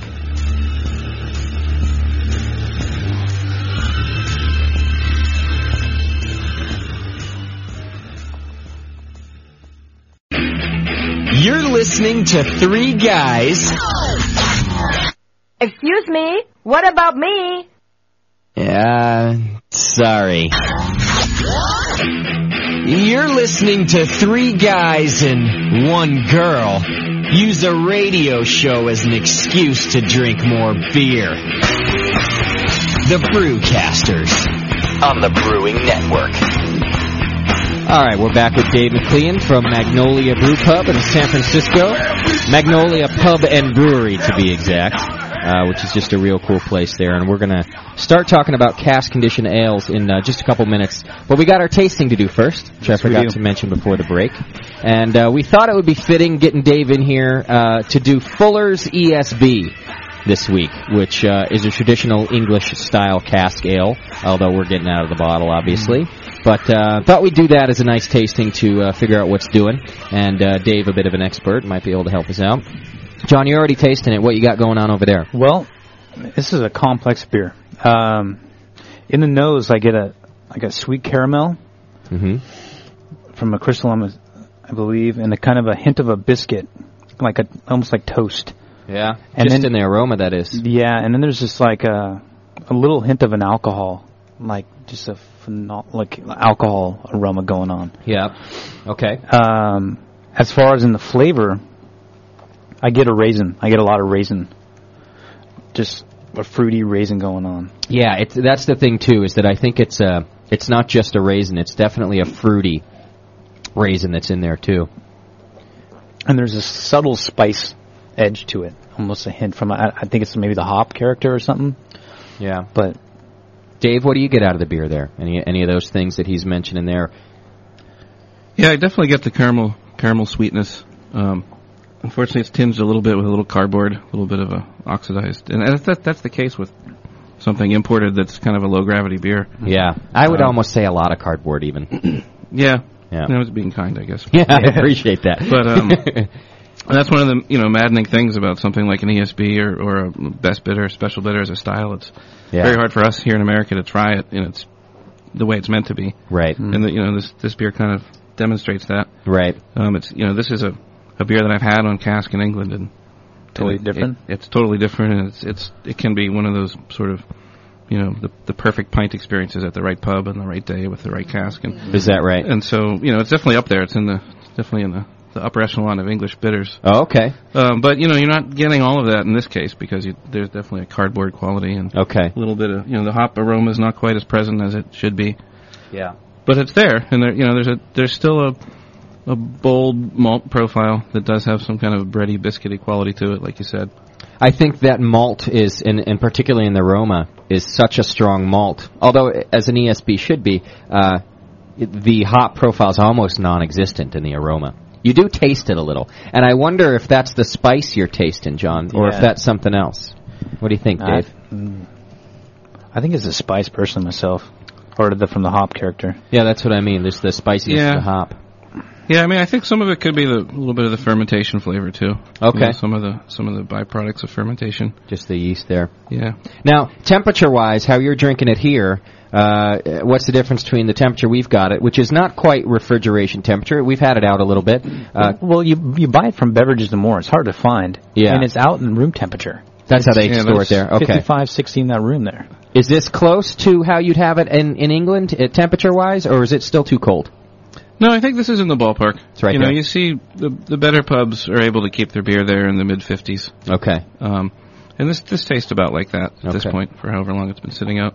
Having it spend an extended period on a shelf at a 70 degree room isn't the best thing to happen to it. Mm. right. Yeah, I was looking at all these beers. I'm like, oh my god, these are gonna be gone in two weeks. You Yeah. know? Well, as we know, it's the nature of keeping that much beer in stock for that store, and we've had problems with them before. But I, I, it's we've had this discussion before with you know Brian Hunt uh, from Moonlight and things, And Dan Gordon. and and Dan Gordon. You know, I, I would hate to say, uh, I would hate it if we couldn't get our hands on these kinds of beers, right? On the other hand, if it's not authentic, it's almost you know there, you could make the argument that it's better that you don't get your hands on it. Absolutely, and as Dan just said, it's such a di- different experience if you have it in England or if you have the German beers in German or maybe some Belgian brands in Belgium. It really can really manipulate and even ruin the taste of the beer. And you think, well, that's a crappy brewery, but it's not. Yeah. I think some of the Belgian beers travel really well. Oh, they Yeah, do? The, the higher alcohol and bottle condition, the, there's some oxygen scavenging yeast in there that's possibly going to Mm. mitigate some of the, Mm. the negative effects. Um, Gotcha. it's usually where it shows up, where the, the harsh travel conditions show up the most is something that like an ESB or maybe a you know Mm. German Pilsner that's in the four or five percent range. Sure. Do you think a fermentation can still go on in a bottle like this as it's traveled? I doubt there's any residual sugar left that's fermentable. Okay. In this one. I, I just pick up hot alcohol a little bit. Just, just Yeah. kind of. Yeah, there's a little bit there. I'm th- I'm thinking palate wise, the in- the I, I think almost the entire flavor of the beer is on the back of my tongue, almost up like the back to the middle. There's really not a lot on the tip, uh, not a lot on the sides. It's a really kind of a focal uh, flavor. You know, it's uh, nothing standing out. I guess is what I mean on any particular part. What do you think, John? Where are you tasting it all? I'm just so blown away by the fruit character in this beer. Yeah. This is fruity. Whatever yeast they use. I don't know, burnt ale maybe or. Hmm. Well, it's good. Highly drinkable. Yeah. Little cardboardy, but highly drinkable. All right. 888-401 beer is the number if you have any questions. We're going to start talking to Dave about uh, his beers in particular and, and cast condition uh, beers with these guys. Uh, a couple of the things I had come through just from uh, my feedback, which is around here somewhere, I'm sure. What do you guys use to actually cask condition your ales? Uh, what kind of wood? What kind of? What are you putting these guys in? Well, we're putting them in in, in stainless firkins. Okay. Um, which is pretty much the norm in England these days. Okay. These firkins are made over there. Firkin is just the the size of a, of a particular particular size of the cask. Which is what size? then? Um, it, well, it's nine and a half British gallons, which is about ten point eight U.S. gallons. Okay. Um, and so you know the a, a pin actually it's nine gallons, and a pin is four and a half British gallons, so a little over five U.S. gallons. Okay. So they they use you know funny English nomenclature. Gotcha. Pin, firkin, uh, kilderkin. Okay. So barrel and then a hogshead. Okay. So firkins are just the the sort of the standard size cask. Um, but most of them are, with a few exceptions, most of them are stainless these days. Okay. But they still have that round barrel shape, which is kind of essential. Yeah. Especially when the when the beer's in stillage and it's sitting in a rack and and the the yeast and sediment can collect in the curved part of the barrel. Okay. So the actual bottom is a rounded part of the bottom, or, or you're just talking about like sort of the corner as it's. Well, they sit on their sides. Okay. You know, like a picture of a barrel on its side. Gotcha. And there's a there's a curved part at the bottom that that collects the all the the dry hop that settles out as well as the yeast sediment. Okay. And and is that how? And you mentioned on your website too. Uh, part of the reason you're able to serve all, all your beers unfiltered, and and I guess traditionally uh, a, a cask ale is unfiltered anyway. But uh, is that uh, part of why you're able to do that? Um, yeah, I mean, uh, we use a very flocculent English yeast that does a lot of the work for us too. Um, Okay. and then we, you know, some of the beers we do fine, uh, which is a, one of the more traditional English ways of getting yeast to settle out, using uh, isinglass finings. Hmm. Ah, Okay. And um, where do you put those in? Those would go in usually on the rack from the fermenter into the secondary tank. Oh, all right. Um, and they just bond with the yeast cells and, and create a larger particle that falls to the bottom faster. Is that your serving tank or is that just Yeah. a. con- Okay. Yeah. What about any uh, kettle findings? We do use kettle findings too. You do. Yeah. What do you use there, if you don't mind? Um, we use a copper clear tablets, which is a kind of a proprietary product from one of the the findings eight companies over in England. Oh, okay. Is it basically is it like Never a heard that. is it like a seaweed type of thing like all the rest or Yeah, it is, but it's it's not in the the powdery sea or not in the seaweed form that you see. You know, like the uh, the um, what was it the, uh, the Hmm. Irish moss? The Irish moss, yeah. Irish moss, okay. Yeah. Okay. Now, isinglass, is that. That's fish guts, right? It is fish guts. Okay. It's the swim bladder of uh, fish, the the bladder that they take in and out air for. I wish they just called it fish guts. you know? Clear your beer with fish. fish. guts. they should. It's not it's not a very sexy sounding uh, Yeah, phrase, it's but not. but I it's was- very traditional. You know, most of the English breweries use it. um, Okay. and it's nice because it's very specific. It it, it works with um, you know the, the opposite charge of the yeast cell, so it, it attracts just those just yeast. Mm-hmm. So you're only pulling yeast out of solution. You're not pulling any of the proteins that may or may not contribute to flavor or body or texture. Nice. So sort of like a it goes in in a sort of more surgical fashion and pulls out just the the yeast that you want to get out. That's great. John, you can get that on a homebrew level, right? Uh, you can buy isinglass, yeah. There's a there's a wine that you can buy, a finding agent called Boxen, that actually I believe has isinglass and gelatin in it. Oh, okay. I've ne- we never tried it on beer, but I'm curious. All I right. might do it myself. Now, would gelatin uh, be less specific than what you're talking about with the with the isinglass, whereas gelatin might kind of bind to a little bit of everything and pull it out? I've never really worked with it, but I think that it. I, am pretty sure that it works on a on a uh, electric charge level too. So Okay. it should probably work similarly to Okay. to isinglass. All right, I gotcha. Uh, and how long are you conditioning these guys uh, before you're serving them? I like to give them about a week. Okay. Um, so now, when you uh, do you go primary and then into the cask for a week and then you serve it, or is there three transfers? A lot, most of the time, there'll be a third transfer. It'll go into the serving tank. Okay. Um, and then from there, it'll get put into a cask. Okay, gotcha. Um, so it's a usually about a week in the cask, unless it's a very strong beer. Okay. Um, some of those beers just benefit from a little extra time. All right. Aging, but and two or three of those days of that week will actually be out at, at room temperature, basement temperature. Okay. Uh, which is a little higher, like around 60, 62 Okay. degrees, um, just to kind of jumpstart that second fermentation, and then from there into the cellar that's 55 degrees. Okay. Now, is i- i- the is the just one week of doing that? Uh, is that what you found to be ideal for your beers, uh, flavor wise, or is it more of a you got to serve some beer and people are going through that stuff? No, with the with the number with the space on our stillage and the number of firkins that we have, we could go longer. You could, Uh, okay. But you know, a lot of the cask, a lot of the beers that are best on cask tend to be some of the session beers and the lower gravity beers, and and those beers just taste best fresh. You know, Oh, okay. there's, there's not Mhm. a lot of there's not much there to support extended aging with those beers. Gotcha. And so really, you know, you're you're helping the whole process along if you just get them to condition in a week after the you know a week in primary, a week in the cask. Yeah. Maybe another couple days in between there, but That's um, that's fresh beer is fresh, you know, fresh English bitter. Right. It's kind of one of those sublime experiences. That is, you know, what, that's great news for the home brewer. I think it's good to taste it fresh too, and to drink it fresh. All beers. Yeah, sure. You see it change. But I think that there is uh, apparently a common misconception that a cask ale has to sit around in the cask for a while before it becomes good. That's and, true. And I, I think that this kind of Good point. goes contrary to that, that that that's not necessarily true. You know, it would depend, I guess, if maybe you're aging it in in a wood barrel and you want to impart those flavors, that's a different story. Right. But if you're going into a firkin, you know, the a stainless steel firkin like you're talking about, you're not imparting flavors, so fresh is going to be better in that sense. No, it's it's very beer specific. Um, it's things that you want to, you know, th- special beers, strong beers that, that really benefit from aging or anything in wood.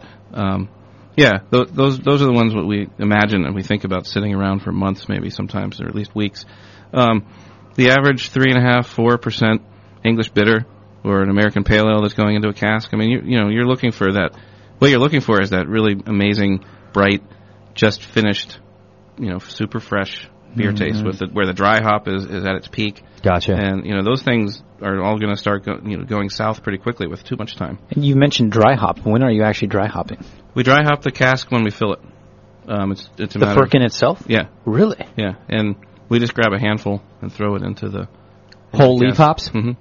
I read that on your site that you find whole leaf hops to be more the traditional way, or, well, not find that they are the traditional way to uh, to dry hop a, a cask ale. Yeah, they seem to be from from what I've seen in England. Um, Okay. you know, the argument for pellets, which I adhere to for most of the rest of the brewery, Mhm. is you know that the the surface area to volume ratio is is smaller, so you end up with a more stable product, and you don't get oxidized hop flavors. Okay. And you you know you preserve some of the the more volatile aromas. Yep, yep. Um, but there's something that feels very traditional, whether the science supports it or not, about taking a handful of whole hops and throwing it into a cask. Right. Now, are you doing that to actually preserve your beer? Do hops preserve it, or are, is your turnaround so quick? the turnaround's so quick that it's probably a moot issue. Okay. But hops do preserve beer, and, and beers that were sent on long sea voyages obviously Right. received a, a larger charge of, of hops in the in the cask. Okay. Um, but I don't think that that's something that just tradition. Yeah, I mean we're looking for that bright hop aroma that you can only get from from a dry hop. All right. So, uh, question from the chat room. This is a good one. Uh, talking about uh, how how you serve this. Uh, do you displace the air, uh, the ale with ambient air? So, do you allow it to oxidize? You know, just with the hand pump deal. I do it both ways. Okay. Depending on the beer. Um, the most, you know, CAMRA, the Campaign for Real Ale in England, the Mm-hmm. Mhm. organization that, the consumer organization that sort of single-handedly saved cask beer in England uh, 20, 30 years ago, they, they're very much purists and they frown upon any kind of CO2 entering into a cask, even if there's, even if it's just blanket pressure. Gotcha. Um, they feel like, you know, tradition must be adhered to. You know, they, the end of the day, though, you know, you want your beer to taste fresh and, and taste as good as it can. Yeah. Um, beers, hoppy beers, pale ales, IPAs, beers that are very popular that turn over in two or three days. Mhm. No need to displace the you know the beer that's left that leaves the cask with It can oxidize in just uh, say 48 hours. what little oxidation there is. Some would actually argue is beneficial at that point. There, Okay. there are people, there are you know cask you know lovers in England that that like the beer best on the second day because of a little bit of oxidation. Yeah. I'm, I tend to prefer the first day fresh cask, especially with a hoppy beer. Gotcha. But some you know people will argue about it, and that's great. Um, beers that last more than three or four days, you know, if you want to be able to sell that beer and, and have it taste good, you know, you kind of got to do something. And so we have a cask breather, which is a, a diaphragm valve. It just just pulls in enough CO2 to replace what volume was lost Okay. without adding any top pressure, which would seep into the beer and overcarbonate the beer. Gotcha. And so that's sort of a eh, brewers of cask beer tend to see that as a perfectly acceptable, um, great way to be able to sell maybe a porter or a dark beer that's going to maybe be on tap for four, five, six days. Yeah. Um, and you know the the camera folks in England will argue about that and say, well, that's not the traditional way, but it, it works and it it makes the beer taste fine five days later, six days later. Which and is otherwise it important. would be oxidized. Right. Okay. And so to be able to have five different cask beers on at once and have some have them span a range, including some darker, maltier ones that don't sell quite as fast, you know, I find that we have to do that. Hmm. Yeah. and I'm fine with it. Sure, I'm Sure. fine with that too. Yeah. I, hey, there's nothing worse than a, than a real stale beer. Uh, let me dumb it down just for a sec, in case uh, any college kids are listening out there and, and things like that. What we're talking about in the oxidizing, if you ever had a kegger and you went and bought that keg from the liquor store and they gave you that hand pump so Yeah. you can serve your beer, and maybe your party didn't go too well, you still got some beer left the following weekend, you chill it down again, you drink it, tastes real bad. That's because you pumped a bunch of oxygen into the keg uh, and you oxidized your beer. Well, what's in oxygen? You're pumping bacteria right into your beer and starts to grow. Yeah. You know, I mean, it's going to add funky flavors. and to it's it, just too. Mm-hmm. a bad flavor. Now with cask ales, they're uh, tr- if they're served traditionally, it's on a hand pump, and a hand pump is uh, you're basically pumping oxygen to push it. Uh, so that's just what we're talking about on kind of a dumber level Mm. for myself there. And uh, you're right, I, I got no problem with it too. I I really like the. Um, philosophy of serving beer in a traditional manner, especially when you're dealing with styles like this. But I'm with you where there's nothing wrong with a little tweaking of the technology uh, in order to serve fresh beer and serve better beer. And I think that there are people who brewed beer uh, 150, 200 years ago. Had they had the technology, they'd have done the same thing you do, Dave. so I'm- you know, Sure. I don't think you're violating any rules in that sense. We've figured out some things in brewing over the last eight thousand years, right? Yeah. absolutely. True that. Do you bottle any of your uh, beers? You I have don't. out there? Nothing, huh? And how about uh, distribution? Do, do you give it out to any of the places? Pretty limited. Yeah. Uh, limited only on my time to get out and deliver it and bring it around to places. Gotcha. Um, but yeah, I do you know a handful of five or six accounts maybe around the bay. Tornado. Tornado. Uh, Tornado takes casks of ours. Okay.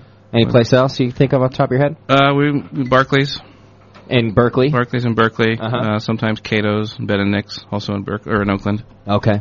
Um, what about our house?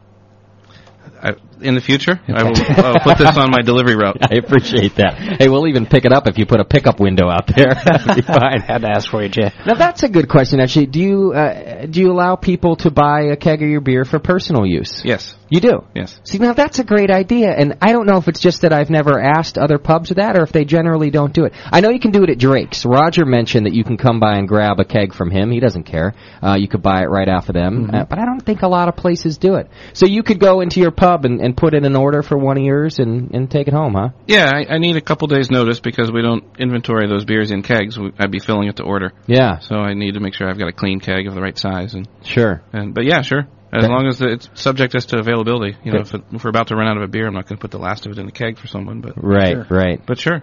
What about if a home brewer brings, say, five gallon Cornelius keg? And Yeah. you would Sanitize, clean, ready for you to go. Sure, I do that too. Oh, see, that's great. Cause then you got to bring it back.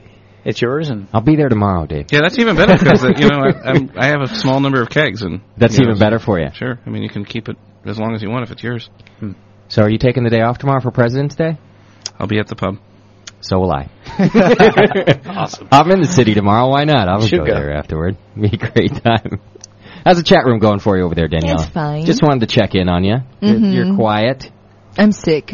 You are Mhm. Under the weather. Sick and tired, or sick? Just sick. Okay, well that's good because sick and tired would be no good. I know, I'm just sick. and you're not going to the pub tomorrow, by the way. Okay.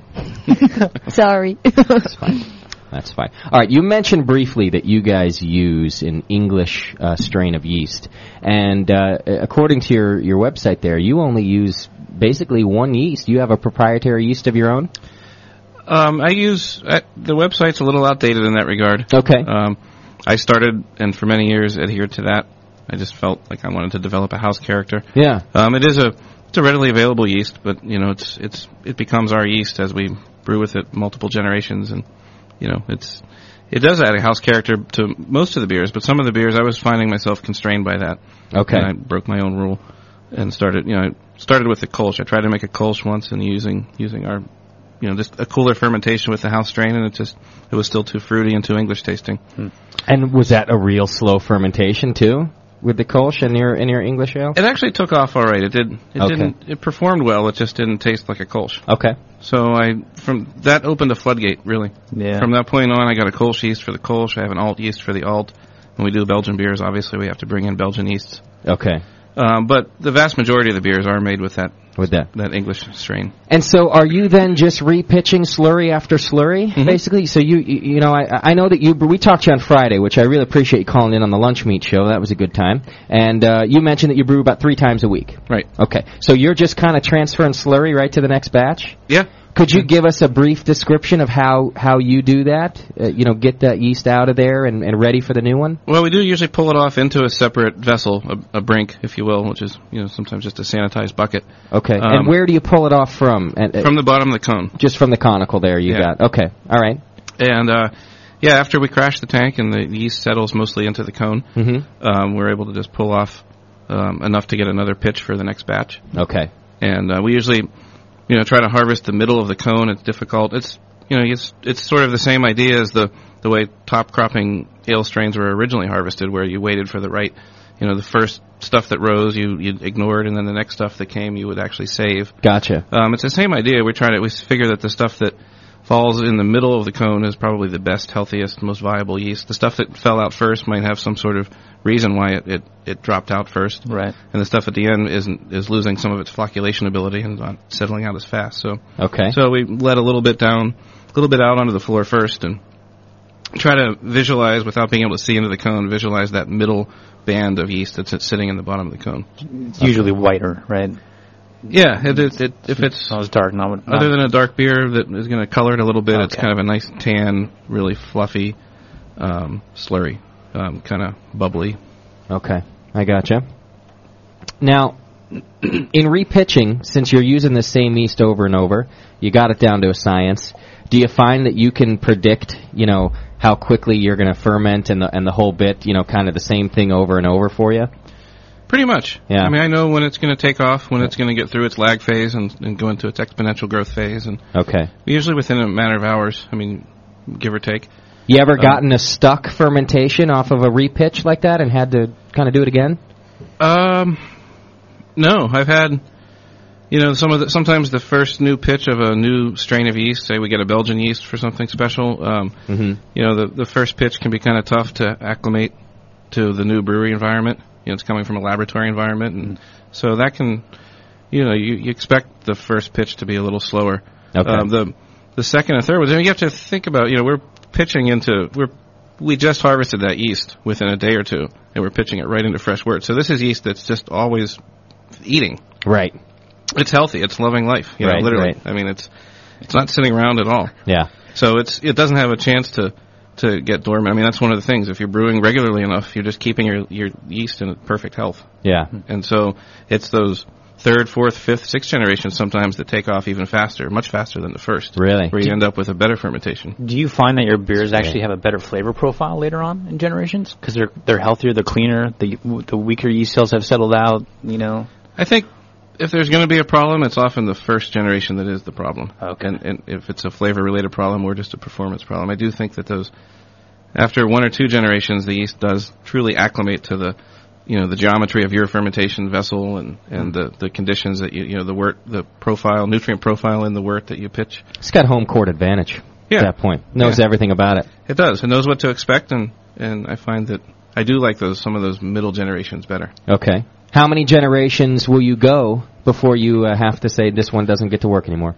Well, that's that's where it gets into you know brewers paranoia. Okay. Um, you could you can if you know under the right conditions you could take it really far. You know I've I've definitely gone into the high teens and the twenties. Okay. Um, I tend to start to get paranoid around ten. You do. And start thinking about ordering another pitch. uh, Oh, okay. from from the lab, but but I've also gone higher. And then I've also and I have visited breweries in England where uh, Fuller's, for example. Um, Yeah, yeah. You know they they harvest over and over and over, and you know we were talking about hundreds of generations, Gotcha. and they make great beer and they make consistent beer, and their fermentations are predictable, and Hmm.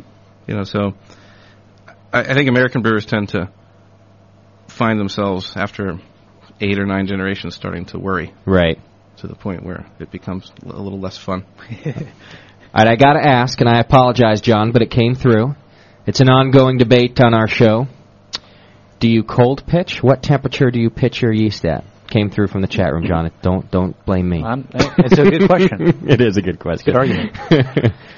Uh, I the yeast that has been harvested from the previous batch is in our cold room, which is sitting at 42 degrees.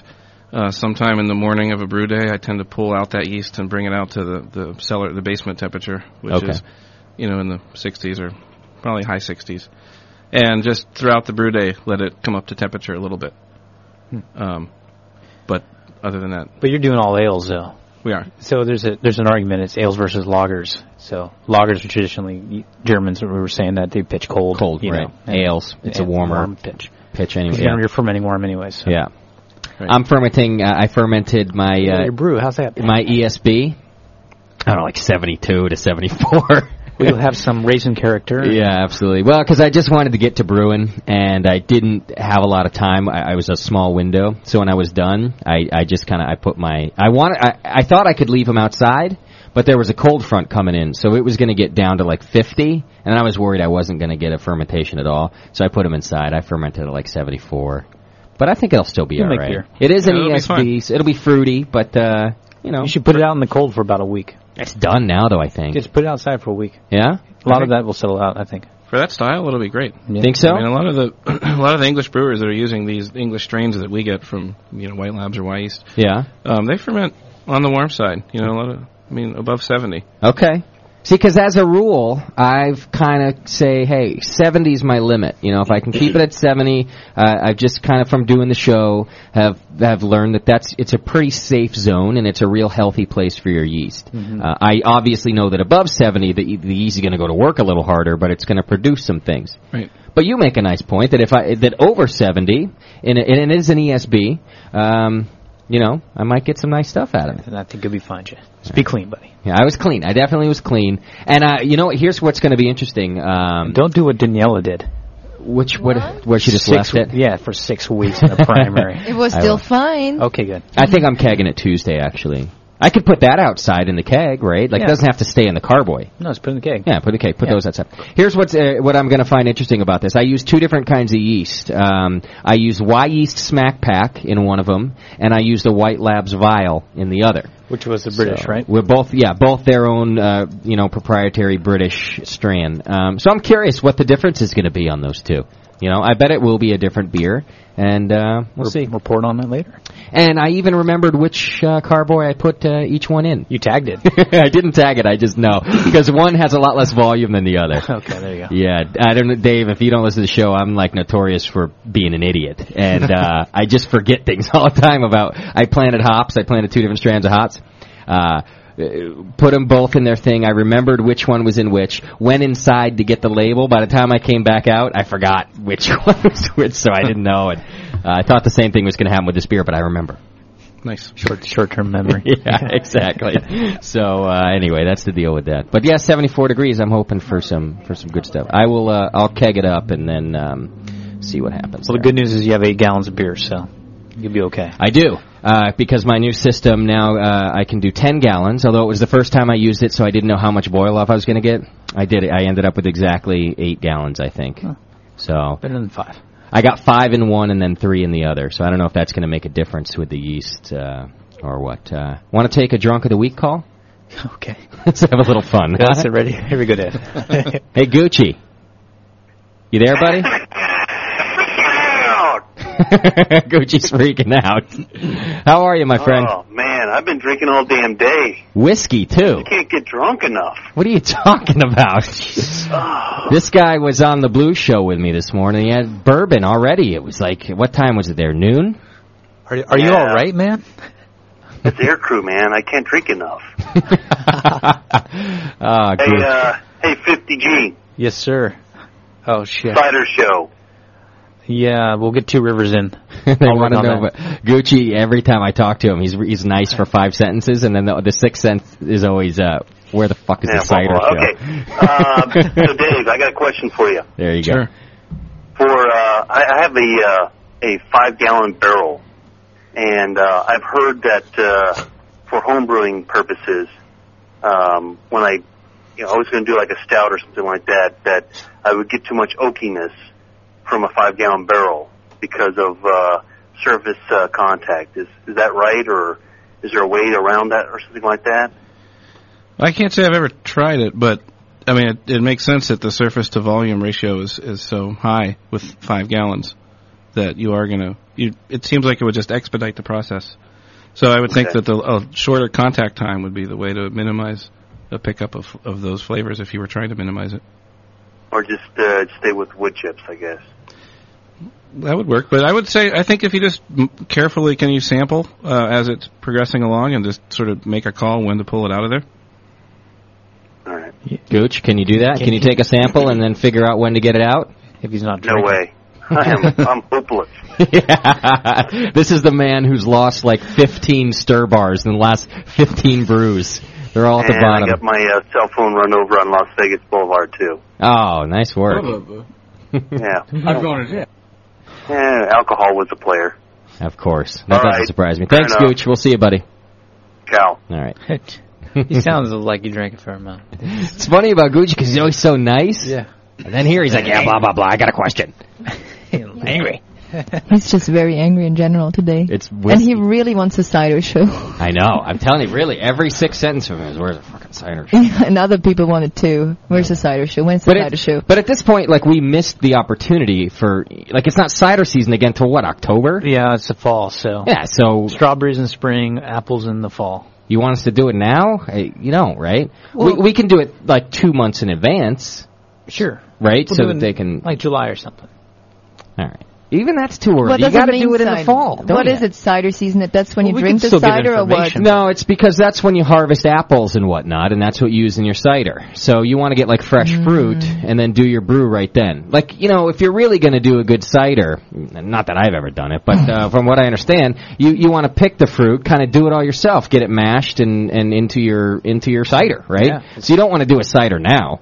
You want to wait till uh, you can harvest some stuff. We could do an information, you know, like this. Yeah. A show, and I thought the guy's not calling us back though. That's we're not like putting off the show. We are trying. but he's he just hasn't got back to us yet, right? you know, it's like one. I, I've only called him once, so I'm not. Gonna, I'm not gonna say anything. okay. Well, I don't want to burden. You know. That poor John. He's like he like makes all these calls and emails, and then feels ba- he's like I don't want to bother the poor guy, right? Yeah. Just, yeah. I'm no one. Oz, you're on the air. What's up, buddy? Oh shit. Hi, man. How are you? I'm good. What's going on? Oh, you know, just hanging out here with Dave. Uh, you've been drinking whiskey all day with Gucci, or what? Yeah, but Gucci's bringing it weak. He's been going since lunchtime. I was going since like 5 a.m. It's true. When Oz tuned into the Blue Show this morning, i and I don't know what's wrong with this guy because he does every Sunday, but it's literally 5 a.m. when he tunes in. I think he stays up for two days. He rolls out of he always sleeps for like two hours, and then he rolls out of bed. He shows up in the chat room and he's like, "I think I'm gonna have bourbon and a cigar." it's 5 a.m. Oz, you're my hero. Uh, yeah, I think you're right, Oz. Gooch is bringing it weak. That's it. Hey, I want to send some props out to one of the guys in the forum, um, Skipper. Yeah. He um, searched down that Fuller's ASB and brought me a bottle around yesterday, so I reckon that's really good. Oh, that's real nice. Yeah, you were mentioning that earlier. That's cool. So this guy, uh, another one of our uh, great Australian listeners there, his name's Skipper in our forum, uh, goes out because they can't always find the beers that we're doing our tasting here. Well, Skipper found out where he can get it. Oz couldn't get it. Guy drives an hour. Wow. brings Oz a bottle of it and then drives back home. Oz sent him home with some homebrew, didn't you, buddy? Yeah, yeah, give him some of my wit. Not a boy. And then I love brewers, man. Then the guy goes home. He goes home with Oz's beer, and he proceeds to write him an email or whatever of uh, everything he got out of Oz's beer. Gave him a full like flavor profile, what he thought of it, all this different stuff.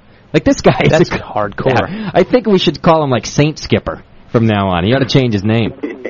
You know, he's the beer saint of Australia. He's a good guy. Well, I'm glad, so uh, what'd you th- what'd you think of the Fullers then? It's not too bad. I don't, I don't mind it. at all. I'm not a big fan of the British style beers, but the Fuller's isn't too bad. Okay. Yeah, I like it. I think it's pretty Mm-hmm. Mhm. all right. Definitely malty. Got that malt flavor. All I've right, got Oz. one more thing too. Go ahead. Um, I was saying in the chat room this morning that I'm going to kick everybody's ass that complains that the um, archives are going up too slow. Yeah. And then old Saint Jamil gets on and starts whinging about it. Oh, was he complaining about the archives there? Yeah, complaining that his show's not on bloody iTunes yet. So when I come over there next year, I'm going to kick his ass. Yeah, kick the Pope's ass.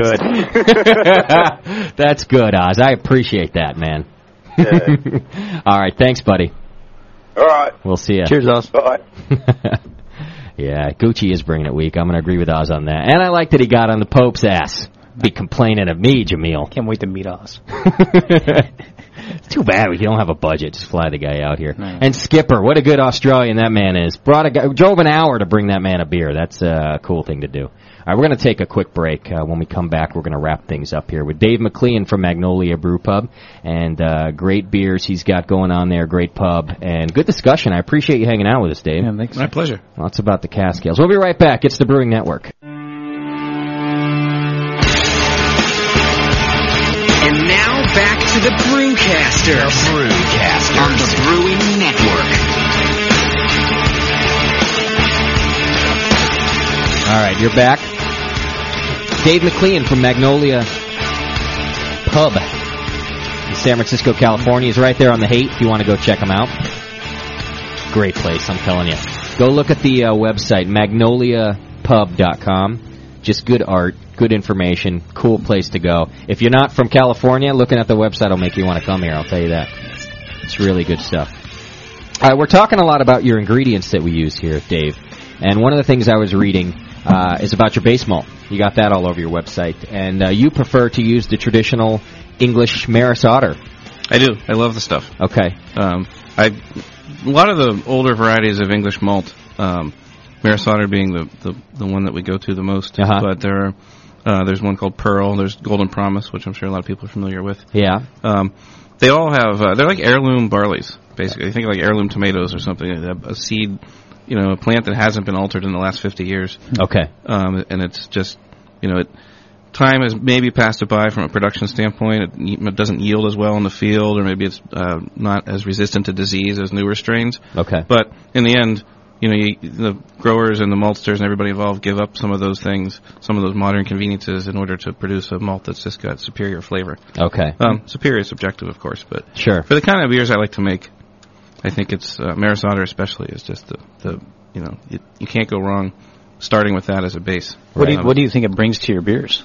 that brings a really just a very rich, bold, you know, kind of biscuity malt Mhm. profile.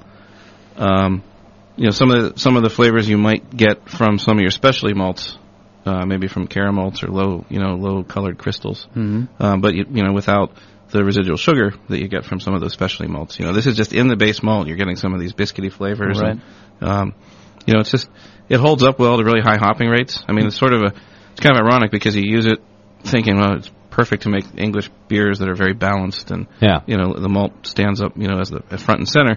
But then you know, lo and behold, it turns out that you can you know hop the hell out of one of those beers using Maris Otter as a base, Be and you malty. still taste. You still know that there's malt there. You know, it doesn't go over that top and cross that boundary where it becomes hop tea. Gotcha. Mm-hmm. Um, because it's it's you know a bold malt and it's It's got the backbone. Yeah. Okay. Let me interrupt just a second because we got a caller here. I think someone wants to do drunk of the week. Are you still there, buddy? Oh, I'm here. Who are we talking to? That's Bob. Bub? Yeah. As in boob? Boob. It's Daniela's favorite, boob. how, how you feeling today? Um, a, a little out of my head, but uh, doing okay. And what have you been drinking? uh, bunch of homebrew. I just sent you guys a bunch of it. Nice. Oh, Some of nice. My uh, birth announcement beer for my daughter. Congrats. Sweet. That's great. Homebrewers are awesome. I'm having a daughter. Let's brew. it's like, it's my daughter vintage. I'm cleaning out the basement. I got like a, I got like a half dozen of these things here. I, I opened up a beer from like three Christmases ago. Really? How was that? I sent you some of it. It's a little foamy. Is it?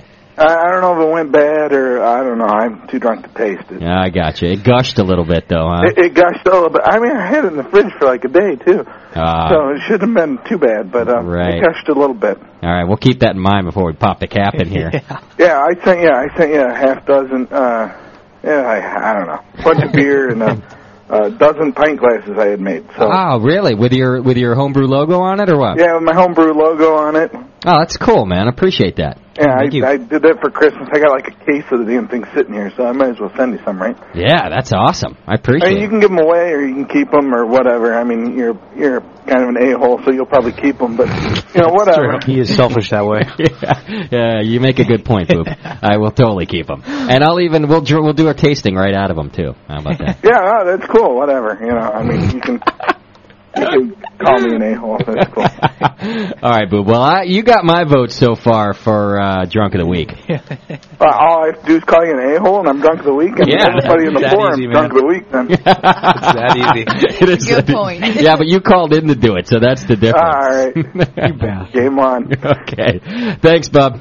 All right, bye. We'll see ya. Yeah, I don't know if I got anything to give him, but I'll call him drunk of the week. What do we have? We got something. We got some of them there. somewhere.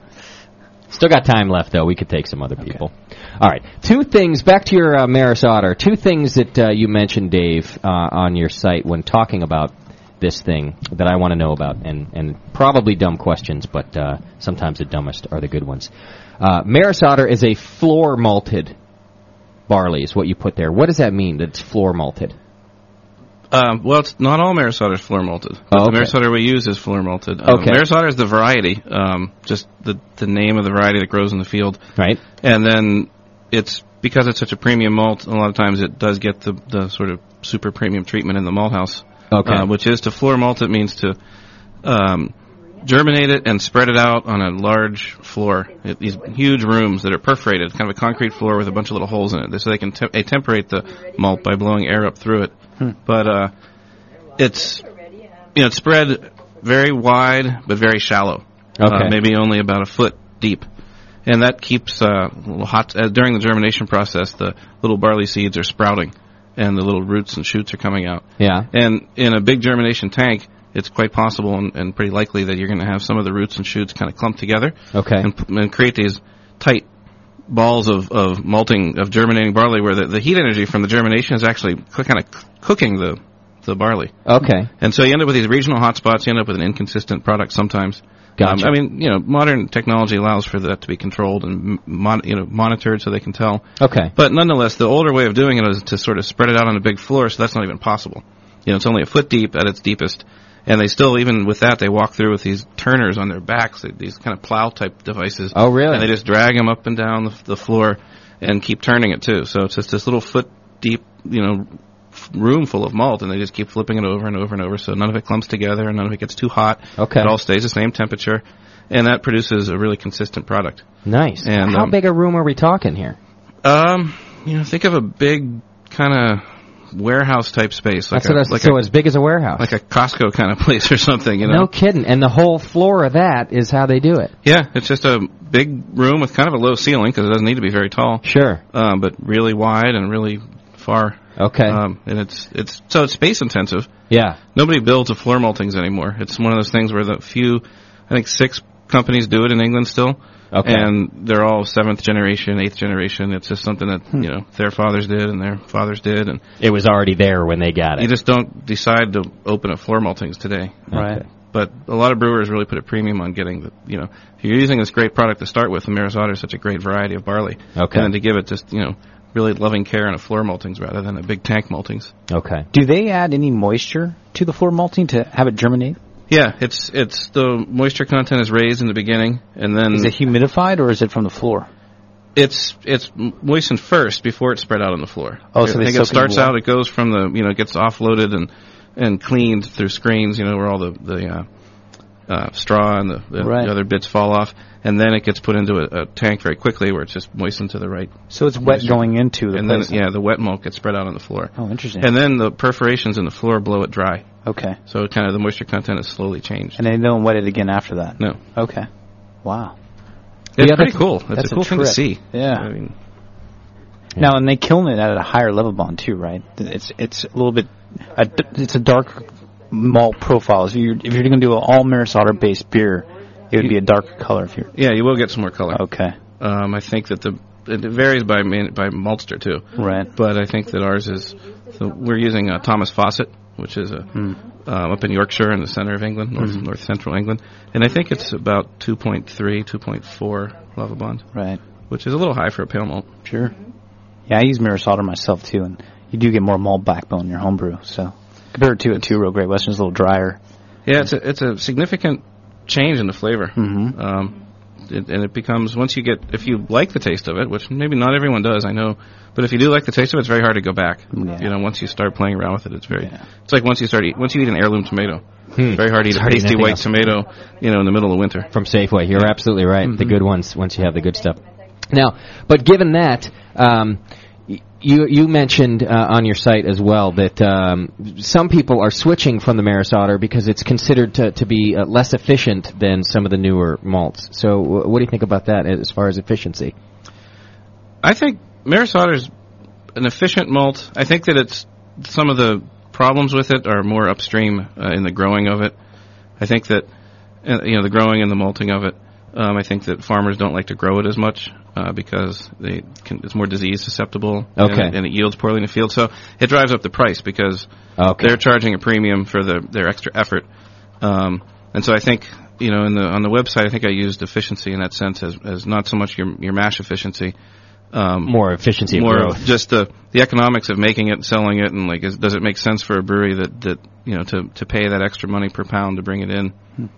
Okay. for that reason Okay. so as a home brewer though i mean you can you know you can afford a few extra cents a pound if you're getting you know, making 20 using 20 pounds at a time Yeah, Um, absolutely. you know, it's, it's great to be able to play around with the best ingredients at that level it's kind of when you have to start making those harder decisions Yeah. as a business you know, do the six cents a pound make sense, or do, you know, do the twenty cents a pound make sense? You know, You know, and that's a tough decision that uh, you almost career. hate to ever have to ask yourself. Do I not just go always for the for the best quality of ingredient? You all of a sudden got to ask, I- you know, I really want to do that, but can I afford to do it? Well, especially if you're going into it. First, you're probably young. You don't you don't care about the greens, but later, as you grow and you're 40 times as big as you ever dreamed of, Yeah. maybe you want to cut back a little. Yeah, then you might got to worry about six cents a pound if you're Yeah. buying Right. 500 pounds, you know? Yeah. Oh, that's not very much. Not stuff. at all, but- All right, I'm going to take a quick call here. I think uh, we'll, we'll sidetrack just for a second. I think we got a review of uh, the Hop Stopper. Yeah. Is that what we got here? It's Matec. Now, if you guys don't remember, I Homebrew Solutions uh, called into the show not too long ago. Actually, no, I guess it was a few months ago Mm. now. And uh, uh, let us try a product called the Hop Stopper, which I've not used myself yet. And they uh, gave one away to Beer Pal, actually. And Beer Pal had a little difficulty with it. And the guy at iHomebrew Solutions has been just real cool about helping Beer Pal out with his problems. In fact, he published a new test himself where he just uh, I'll show you the pictures after the show, John, and I'm probably going to be posting this review on the forum. An unbelievable amount of hops, he put like I don't know, 18 ounces or some ridiculous Wow. thing you put, and uh, it seemed to work real well. But uh, uh, MedTech, you're on the phone here, buddy. Hello. Hey, MedTech, how are you? Good. How are you? I'm doing real good. So MedTech, I guess you used it yourself, and you want to give us a little review of the Hop Stopper? Yeah, I figured I wanted from you guys, and you wanted to hear back from me, so I'd call in and let you know how it worked. Awesome, let's do it. What did you find out? Um, the first batch I tried was actually a Scottish ale, which didn't have hardly any hops in it, and that thing collected what little bit of hops was in there, and it drained right down to the bottom. Okay, Worked great. very nice. You got a real clear wort out of it. Oh yeah. And The, the second batch I tried, uh, figured I'd give it a real test, and gave it an IPA with over six ounces of pellet hops. Mm-hmm. and I ran it through, and I use a pump and a cauliflower chiller, and since it's so damn cold out here, like negative 20, I could run it full bore with the pump wide open. Okay. And the only problem I had was right at the end was I just attribute to me pulling it out of the keg so fast Okay. that it left a little bit under a gallon of wort in the bottom. Okay. Kind of broke the siphon, so I kind of lost that. I mean, probably if I had slowed it down at the end, it would have been able to take out a lot more of the wort. Would have gone right there. Still collected a ton of hops. That was six ounces, you said? Oh yeah. Okay. No hop bags? Nope. Okay. Just threw 'em through the pellets right in. Yeah. Nice. And now is that the just just the straight version that he sent to you from winning? It wasn't modified or anything else? Um, he just no, he just sent it right. Whatever he sent me is what Right. I installed in my. I had a converted keg and Nice. put it right in. Nice. So is it going to be is it now uh, considered a, a full-time guy in your brew system? Oh yeah, I'll, I'll leave it in there. I mean, Yeah. next time I'll try slowing the pump down when I get toward the end, and that should solve that problem. Yeah. Hey, it's a good idea. I'll tell you what, I have one too because he sent us a sample and he the sample he sent us is just for a straight converted keg, which is what I have now. And uh, in my last batch, the first time brewing on it, I totally screwed up my whirlpool. I just did the whirlpool later instead of earlier, and then I tran I transferred everything. But what I'm thinking, I'm gonna I'm gonna plug that guy into mine too, and and check it out because I got probably the same thing you got, just the base, mo- you know, whatever the regular model is, and it's designed for a converted keg, and that's what I have. So I'm gonna plug it in and give it a shot now too. Uh, Yeah, and I got uh, a couple of pictures of the actual the amount of hops that are stuck to it. Oh, okay. If you want to go online, it's um, betez.net, B-E-T-T-E-Z E dot net. Okay. And there's a couple of pictures at the bottom of the page that shows, I mean, there's a good quarter inch of hops stuck to that thing, and it works pretty good. Nice. Good feedback. That's yeah, that's great feedback. All right, so let me ask you this then. I'll put it to the test here. I think that it retails for right around 60 bucks. If you hadn't gotten it given to you, would you would you pay 60 bucks for it? Yeah, yeah, probably. If I heard someone use it and said it worked, I mean, I'd Yeah. definitely give it a try. Yeah, I'm thinking so too. Because it was that, just so much easier to clean that thing after. I mean, I take it right out and I just squirt it down with the hose, and it's all the. I mean, it's clean. I don't have to worry about hop bags and burning my damn hands and right. trying to add hops to a bag and all that. It's just so much easier to throw it right in and easy Yeah. to clean. All right, cool. Hey, I appreciate the review. No problem. I like to thank you guys for giving it away and Yeah. thank Innovative Homebrew Solutions also. Absolutely. Thanks, MedTech. Thanks. All right, buddy. Yeah, that's a good review. That's that's nice. In case you didn't hear that show, it's basically a screen with a, a copper tube in the middle of it so that you can transfer your wort right from the kettle through whatever you're going to do it. In fact, the guy who uh, owns Iron Homebrew Solutions, all of his tests, they uh, transferred through a Terminator, which is even more likely to get clogged if Oh, it yeah. actually transfers anything. And it works awesome every time, he had said. Um, there were a couple posts uh, from Beer Pal. I guess Beer Pal actually purchased one. MedTech won it. Um, or he had a little trouble, and the guy from iHomebrew Solutions just really helped him out, got him going with it. And uh, it's just a way to, to avoid the whirlpool, which I screwed up this time, uh, without and, and also still get a clean word. So it's uh, iHomebrewSolutions.com if you guys want to check it out. He was nice enough to donate a couple of months ago, so figure we let that uh, review go down. That's uh, very cool. All right, I think we got a question from a caller too. Caller, you're on the air. Hey, the guys, it's George. How you doing? Good, George. How are you? I'm pretty good. Nice. What can we do for you? Step a batch. Oh yeah, what'd you finish? Uh, I brewed an ordinary bitter. Oh, is that uh was that a Jameel show thing happening for you? Yep. Did- oh, Okay. Yep, sure was. Listen to the Jameel show and took the advice. I did. All right. Tried to make some, uh, real light gravity beers, and it kind of got me thinking about the cast thing uh, last week. So it's it's uh, an opportune guest here.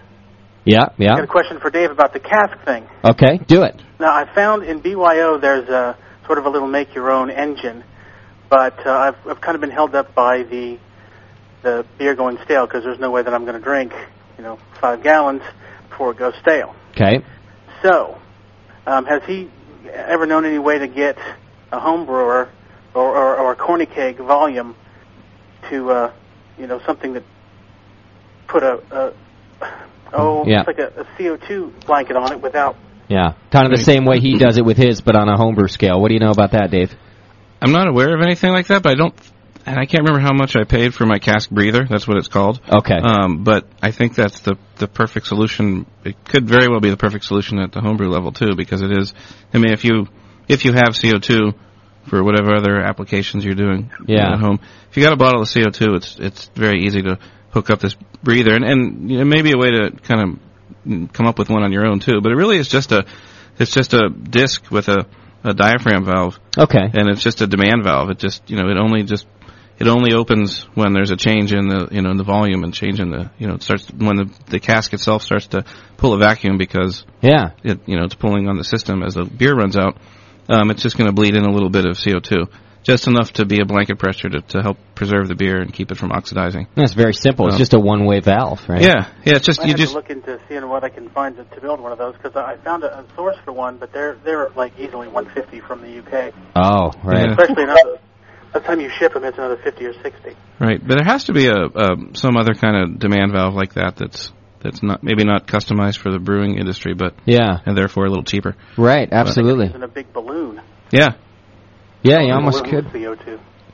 And I y you could almost do it manually if think- you just if you connected a cart like like the travel cartridge. No, I would uh, put in a five gallon corny keg Yeah. and put it on like a one or two pound pressure and just leave it at that. Because I don't think you'll ever exceed that really as far as a pre- solution, the carbonation going in the solution. So you could still hand pump it then, because that's not enough to push it. You're saying, and that would be enough to to replace it. Yeah. Or just do a quick disconnect and Yeah. merge it with the one pound pressure and then. It's a pain. Yeah. I mean, but it would work. I mean, it, you know, a pound or two of pressure is not going to over, not going to seep into the beer and carbonate the beer. Do you think- And Is, is that enough to serve it? You think out of a keg like that? Yeah, well, I think. I mean, if you're going You have to pump it. Yeah. Oh yeah. You, You want it, to pump right. it. Okay. I mean, that's the deal. He wants to hand pump it, but he doesn't want to oxygenate it at the same time. I mean, if you gravity dispensed it just out of a tap, you know, you would notice as the flow started to d- to go down, that would be time to charge it up with another little hit from your CO2 tank. Yeah. You know, That's probably what I'll try with this one, but I was was hoping for if maybe you might know something that would uh, you know be- Yeah. be a little bit less labor intensive. Yeah. Well, I, I Stop close. the uh, the, so the so-called cask breather, which is just a Okay. demand valve, is if you, you know, it's a it's small investment, but yeah, it would definitely do the trick. Got to do it. I would email JP at morebeer.com. Yeah, to go out and find a homebrew product for Well, it. we he's got a, a hand pump right next to his desk right now that we're going to start to carry. Yeah. So I think you know eventually homebrewers will be able to have that at home. yeah. So Yeah, I got a feeling JP's going to be on the phone with Dave next week. Hey, tell me about that breeder again. Yeah, Or hey, I homebrew solutions, man. You guys Yeah. coming up with some good stuff. Come up with a little diaphragm like that. I'm sure homebrewers can do it too. Yeah, it is a Think of simple something. mech mechanism. You think about. Yeah. I couldn't do it because I'm half a retard, but it uh, it's not that difficult to just put a diaphragm in there. What about those aquarium pumps? You know those aquarium CO2 things that release a certain amount of CO2 into an aquarium. Yeah, but they do it consistently. You just plug it in and it goes. So hook that up to your keg and plug it in as go as you serve it with a hand pump. Yeah, it's the same as having your CO2 tank on there, though. You need something That's that can true. only. It's only when you draw, from the Draw. beer that it allows the Right. stuff in. All Okay. right, hey, thanks for the call. It's a good question. All right, thanks guys. All Keep right, it up. See you, buddy. Bye. All right. Uh, yeah, can't solve everything around here, huh, Daniela? Mm-mm. Could you build one of those things? You're a German. I think I could. Phone's ringing off the hook. That's always a good time. All right, so uh, let's see. What else did I have here for you? Hey, let's talk about your hops. Uh, you're pretty traditional with the Kent Goldings, but you also use a lot of Cascade in your beers. Yeah, I, I I definitely appreciate both sides of the pond in that one. I like that. Um, I, you know, if I'm making the British style beers, I I love East Kent Goldings. Okay. Um, I, I definitely like the aroma a little better, I think, than the American Goldings I've had. Mhm. Um, and other ones too, Challenger, North Down. Those are those are favorites of mine, especially Challenger. I've been using a lot of Challenger lately. Really? And I like that. I like the aroma in it. Is Challenger one of the high alpha acid ones, or just a real It's a strong medium. smell? It is. Yeah, it's like seven to eight, depending Okay. on the. It's it's on the high side though, right? What It's a traditional What's a English hop, high? right? Fourteen is a fourteen a the high? Teens are definitely high. Uh-huh. Okay. Like a thirteen to Magnum. 15, 16. Okay. Yeah. All right. So you've been using that lately. I like huh? Challenger, yeah. Um, you know, whereas uh, East Kent Goldings adds sort of an earthy, spicy note. Challenger's a little bit of a brighter note. Okay. Um, and so, depending on what you're going for, that can be a nice alternative. Gotcha. Um, so, other, your first gold is kind of a newer English. Well, not new, but one of the newer English varieties. I've been playing around with that. Okay. But then to turn around and throw Columbus and Cascade into a beer is not beyond me either. I mean, our- Sure. our, IPAs are. We do two IPAs. We do an English style that's got all the English hops, and then we do a, you know, unabashedly American West Coast IPA that is Columbus and Okay. Cascade. Nice. And When you throw that uh, handful of whole flower hops into your whatever particular cask uh, beer, what's your favorite there? usually East Kent Goldings. You will. Okay. Um, except the Proving Ground IPA, which is our West Coast IPA, that'll get a handful of Cascade. And you use uh, flowers in that too? Yeah. You do. Okay. Uh, so d- do you, so you don't dry hop any of your beers with pellets. No, uh, even in the, the if we dry hop a, a, a bright tank, a serving tank, Yeah. it'll be a big bag full of whole hops. Oh, okay. Now, now this is an idea that I I like. We've talked about this before to actually dry hop the serving tank. Now, for that, you guys will actually you'll put it into a uh, like a, a nylon nylon bag, yeah, and just throw it right in there. Um, I don't know. I'm trying to think of. I guess a regular keg, you don't have a problem with with dip tube, but I'm thinking in the corny keg, I'm wondering if that bag is going to get stuck down at the bottom of the dip tube. Yeah, I probably will. It would I clog would, it. I Think? would tie it to the dip tube. Tie it to Maybe. the bottom of No, the dip the- tube, but just above where it uh, would pour. Yeah, I mean, I, I I tie my bag in the tank to one of the bolts on the top of the Grundy tank. Oh, you do? Okay. And dangle it in there so it never falls to the bottom. Yeah. Now that's a great idea. And I guess yeah, because you don't need it to be all the way to the, uh, you know, to the Yeah. bottom of the keg. You just want it to get its flavors out, and then it's fine if it ends up out of solution, right? which it does in, in my situation. Because you tie it up top. Right. Sort of, okay. So it's just hanging there at the end. With but but no it's beer already on done It. its job at that point. Yeah, I've already extracted the the volatile aromas and flavors that I want. So Uh, okay. Yeah, I think that's Now, w- what about sanitation issues when you're doing that? It it defies all you know everything you think you know about you know brewery sanitation because you're just putting a big bag full of hops and you can't. It's very hard to do anything Yeah. about it. You can't sanitize the hops. No, You you're not just gonna sort of dip 'em trust in. That it's true that hops are somewhat antibacterial, antimicrobial. Yeah. And um, Sure. What about And- the bag itself? I, I I'll soak that in sanitizer. You will. But And- um, okay. Yeah, I mean it's I, it's been done for so many hundreds of years that Sure. that it seems to be all right. I'm thinking I actually dry. I, I know it's it's an ESB, and it, and it was sort of traditionally traditional how I brewed it, but I'm really thinking of, of dry hopping not in the carboy, but doing a keg dry hop. Uh, I, am I'm going to have two kegs. I guess I can do it with one and not the other. Oh, try it. But I I just thought I might throw a little Kent Goldings in a bag there and uh, see how it goes. Yeah, I think that's a great idea. I mean, I've seen some some craft brewed, you know, beers sent out into the trade with a bag hanging in there. Oh, okay. Um, you know, people have done it, and Yeah. you know, to try to get that that most volatile of aromas, you know, as close to the customer as possible, or as close to the drinker as possible. Right. You know, it's it's definitely done. It can be done. I'm thinking I could tie it right to the middle of the dip tube, and that way it'll still be submerged like four hours after I tap it. Good. Or try, you know, I'm going to go pretty quick once I, I'll get a good four hours of dry hop out or of it. try try sealing the lid with a lot of high pressure CO2 with the strings attached on the outside. Pulling up on the lid. Oh yeah. Put like 14 or 15 pounds on it. Uh-huh. And try pulling up and sealing it that way. That's an interesting concept. You're risking possibly it leaking though, You huh? s- get- have a high pressure on it. I think you can hold the seal. Yeah. Try it. Well, but in the end, you can only have 12 pounds to pour. You know, and more than that, uh, right? Which is a, not that bad serving carbonation level, but of course you're doing it in English, so maybe you want a lower pressure. So it's up to you. You're the brewer. Yeah, yeah, I got you. Ideal thing would be to weld a little hook on the inside of your uh, Oh, yeah. corny keg lid. Right, to just do it right to that. Yeah. And more beer sells that too. Oh, you do? Huh? And they'll weld it for you? It's a little tab inside, and you just tie on your hops to the tab and replace the lid. Yeah. Okay. All right. Hey, caller, you're on the air. Hey, Jamel. Hey, Jamil, what's happening? All right. I, I, I wanted to tell Dave I love Magnolia. I love your beers. I love the atmosphere. I love everything about it. Yeah. Do you know Jamil, Dave? No. No, she's kissing your ass anyway. Thanks. Uh, I- I go down there, and I, anytime in San Francisco and I, I've got the time, I stop in and have a few pints. And Okay. you know, the service to the food to the beer is, is excellent. Plus, the uh, even the guest beers are great. Nice. How many guest beers do you keep, Dave? Usually none. Oh, okay. Um, But if, but we bring in special things. You will, It's kind okay. Of, you know, if it's friends in the in the brewing industry that have something really special that we want to put on. Yeah. Or uh, like I mentioned before, the JW Lees, the casks. Yeah. Um, we'll bring in a lot of English casks now and again. Okay. Um, right now, we don't have any on because we got all our strong beers on. And Oh, that's because it's strong beer month. Strong beer month, right? But All right. um, we'll talk about that in a sec. but yeah, I mean, we'll- uh, I usually bring in guest casks more so than guest kegs. Um, Okay. Right. And you you, you got to go in daily so you can experience the range of stuff that they have on there. Things Zero change But I fast. wanted to say on the on the casks, if you're if you're gonna uh, use a beer engine, Yeah. you you can't pressurize it with CO2 unless the the, the pressure that you're going to use, if it's more than the resistance of your line Hmm. between your your beer engine and your your keg or your cask, beer's just going to run out through your beer engine and onto the floor. Ah, right.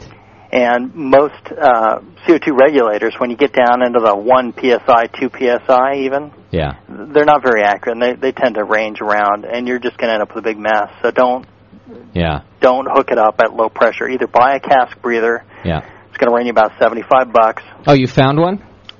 Yeah, I have one. Just go on the internet, type in cask breather, and you'll Okay. find a guy who sells them. Oh, s- And perfect. uh, Leave it to Pope. uh, do that, or another trick is get yourself a sterile filter from uh, More Beer or one of those places. Yeah. Hook it in with a piece of soft tubing onto your uh, gas in line and hook that up to your keg. And you may be getting oxygen, and it may be ox- uh, oxidizing a little bit, but at least uh, you're not going to get uh, sour, funky flavors off of that using the sterile filter. It's regular. It's just like a HEPA filter, right? Yeah, it's a little disc filter that goes right in. Yeah. Uh, That's a good idea. um, you know, Yeah. it costs you a couple of bucks. It's, it's not that expensive. So That's a that's, good one way to do it, and you know, do that when you when you're hooking it up. Uh, but don't don't pressurize your keg if you're if you're hooking up to a beer engine because you'll just Yeah. spew beer everywhere eventually. The, that's you know what that's such an obvious and great point because when you're pull it's a hand pump you're pulling there's no it's not like a, a, a regular tap where it has to be pushed so you're right it's just going to squeeze right out Right. There's no restriction, no check valve in that direction. yeah They yeah. do have check valves you can put in. okay Um, you know, same guy that sells the cast breather can sell you the check valves. gotcha you have a hand pump you have a hand pump at home too Yes, I do. I've got a, the Mercedes of uh, hand pumps. Really? Uh, an Angram. doesn't surprise me so we have So I'll, I'll bring it down and, and hook it up there at the studio for you. Hey, do it. That'd be awesome. Can we leave it here? All right. Hey, before you go, then, you want to uh, point out maybe one or two of your favorite magnolias and tell us about those? Can you think of anything off the top of your head you really like of his beer? Um, I think the the last time I was there, the brown. What what's the name of the brown, Dave? Big Cypress Brown. Yeah, that that was something special, and they had it on cast the, the last time I was there, and it was just so tasty. Nice. I love Thanks. that a lot. All right. All right, cool. Thanks, Jamil. Hey, Thanks, thanks. Jamil. All right, see you, buddy. Take care. That's cool. That's a good point with the HEPA filter. Yeah, because then you can get the oxygen in, but Yeah. not all the bacteria. So you but you'd probably have to gravity feed then, at that point. Yeah. Because how are you gonna? You'd have to gravity feed into your t- hand pump, or no, the hand pump creates a No, the siphon, hand pump. right? Yeah, the hand pump's Okay. doing it, and you're creating. You're now opening up the CO2 side Right. by putting a fitting on there with a HEPA filter. Right. So no, you can still just pump it. That's a great way to do it. Although seventy bucks for the thing, that's not terrible. If you are real interested in having a, you know, uh, not it not going stale, maybe that thing's going to be around for a month or so. I, I think seventy bucks isn't bad. You just go online and do a search for it, like you said. Yeah, I mean, a, a month you would have oxidation. Yeah, right. Be, at least you wouldn't have spoilage because But- of the filter. Okay. But um, Yeah, I'd spend the seventy bucks if it was going to be sitting around a month. Of course, in my house, uh, it's not going to sit around for a month anyway, so I wouldn't need to spend the seventy bucks. I'd do the HEPA filter route. That would uh, would go fine for me. Okay, uh, we got to take a quick break. Although we got another phone call. Hey, MedTech, is that you? Yeah, that's me. What's happening, buddy? Hey, I just had to say to CJ, you're too damn slow. Wh- Who's too He's slow? been trying to call for the last 20 minutes. I give it one try and I'm through. I don't know what his problem is. I guess Oh. he's too drunk. Uh, someone trying to call in from the chat. He is too slow. Is that all you called in Yeah. for, just to beat him to it? Uh-huh. all right, thanks for the If call. He's not drunk enough, then he can't make it through. You can't dial. you got to be drunk All to right. call. Thanks, buddy. Thanks a lot. All right, here's what we're gonna do. Uh, we're gonna take a real quick break, I think. And We have um, some listener beers. Oh yeah, you want to do? You want to take a break and taste them, or you want to taste them now? Let's taste them now. Yeah, why don't we taste them and then just get out of here? Okay. All right. What do you got? Uh, this is Carlo Camarda from Sonoma County. It says Belgian triple with Brettanomyces is spiked. Oh, Okay. And then I've also got uh, a. I'm in the mood for a good Belgian triple too, so that's uh, that sounds good. Wow, what do you got going on there? Sorry, buddy. it's this Belgian triple poured in a hurricane. and uh, all right, here. Let me finish this. Then we have uh, Denny Morton's IPA. Oh, you got two, huh? Yes. What they do? Just drop these off straight to you at the shop? Yeah, they they email me and they want to get on and get our honest opinion and see what we think. But Okay, cool. Uh, you all know that you can send us your beer at any time. We're happy to do it and give you a good, uh, you know, evaluation of your beer. Of course, if you're worried about criticism or something, don't send it to us. But if you want a good, honest opinion, uh, we love to do it. And uh, John and Doc are real good at tasting them, and we always have a, a good brewer in here like Dave to help us out too. So uh, if you need the address to send it, I did pull it off of the website. Um, you, you never know who's going to read that. And so uh, go ahead and shoot me an email, and if you're, we- I'll, I'll give you the email address. I'm not that discriminating about it. All you have to do is say, "Can I have the address?" Mm-hmm. I gave it away to like ten people this week, so it's not a big deal. All right, so who's are we tasting first here? this is Carlo's uh, Belgian triple spiked with Brett. What's Carlo's screen name? You know? Anybody remember? I don't remember. He's the guy that's standing in front of a big f- fermenter. That's his avatar. Okay. Oh, it smells it smells good. It's really well done. You've already had this? No, I, well, I tried it earlier. Yes. yeah, the aroma's great. Yeah. Mm-hmm.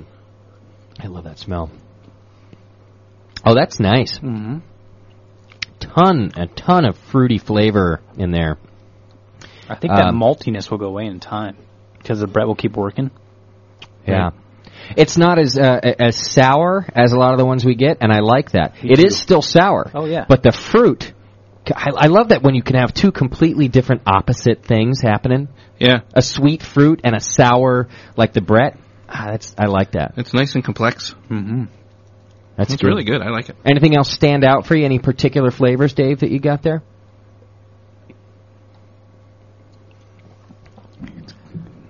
I love the fruit from the fermentation. Yeah. You know, the, I mean, the, the Brett gets me more in the nose. Okay. And then you know, what what gives way after that is definitely a nice fruitiness. Yeah. You know, you don't usually find it, you know, a triple. Right. Which tend to be very fruity. Pretty dry in the aftertaste too. Mm-hmm. Which is good. You want that to go away real quick off your tongue, and it does.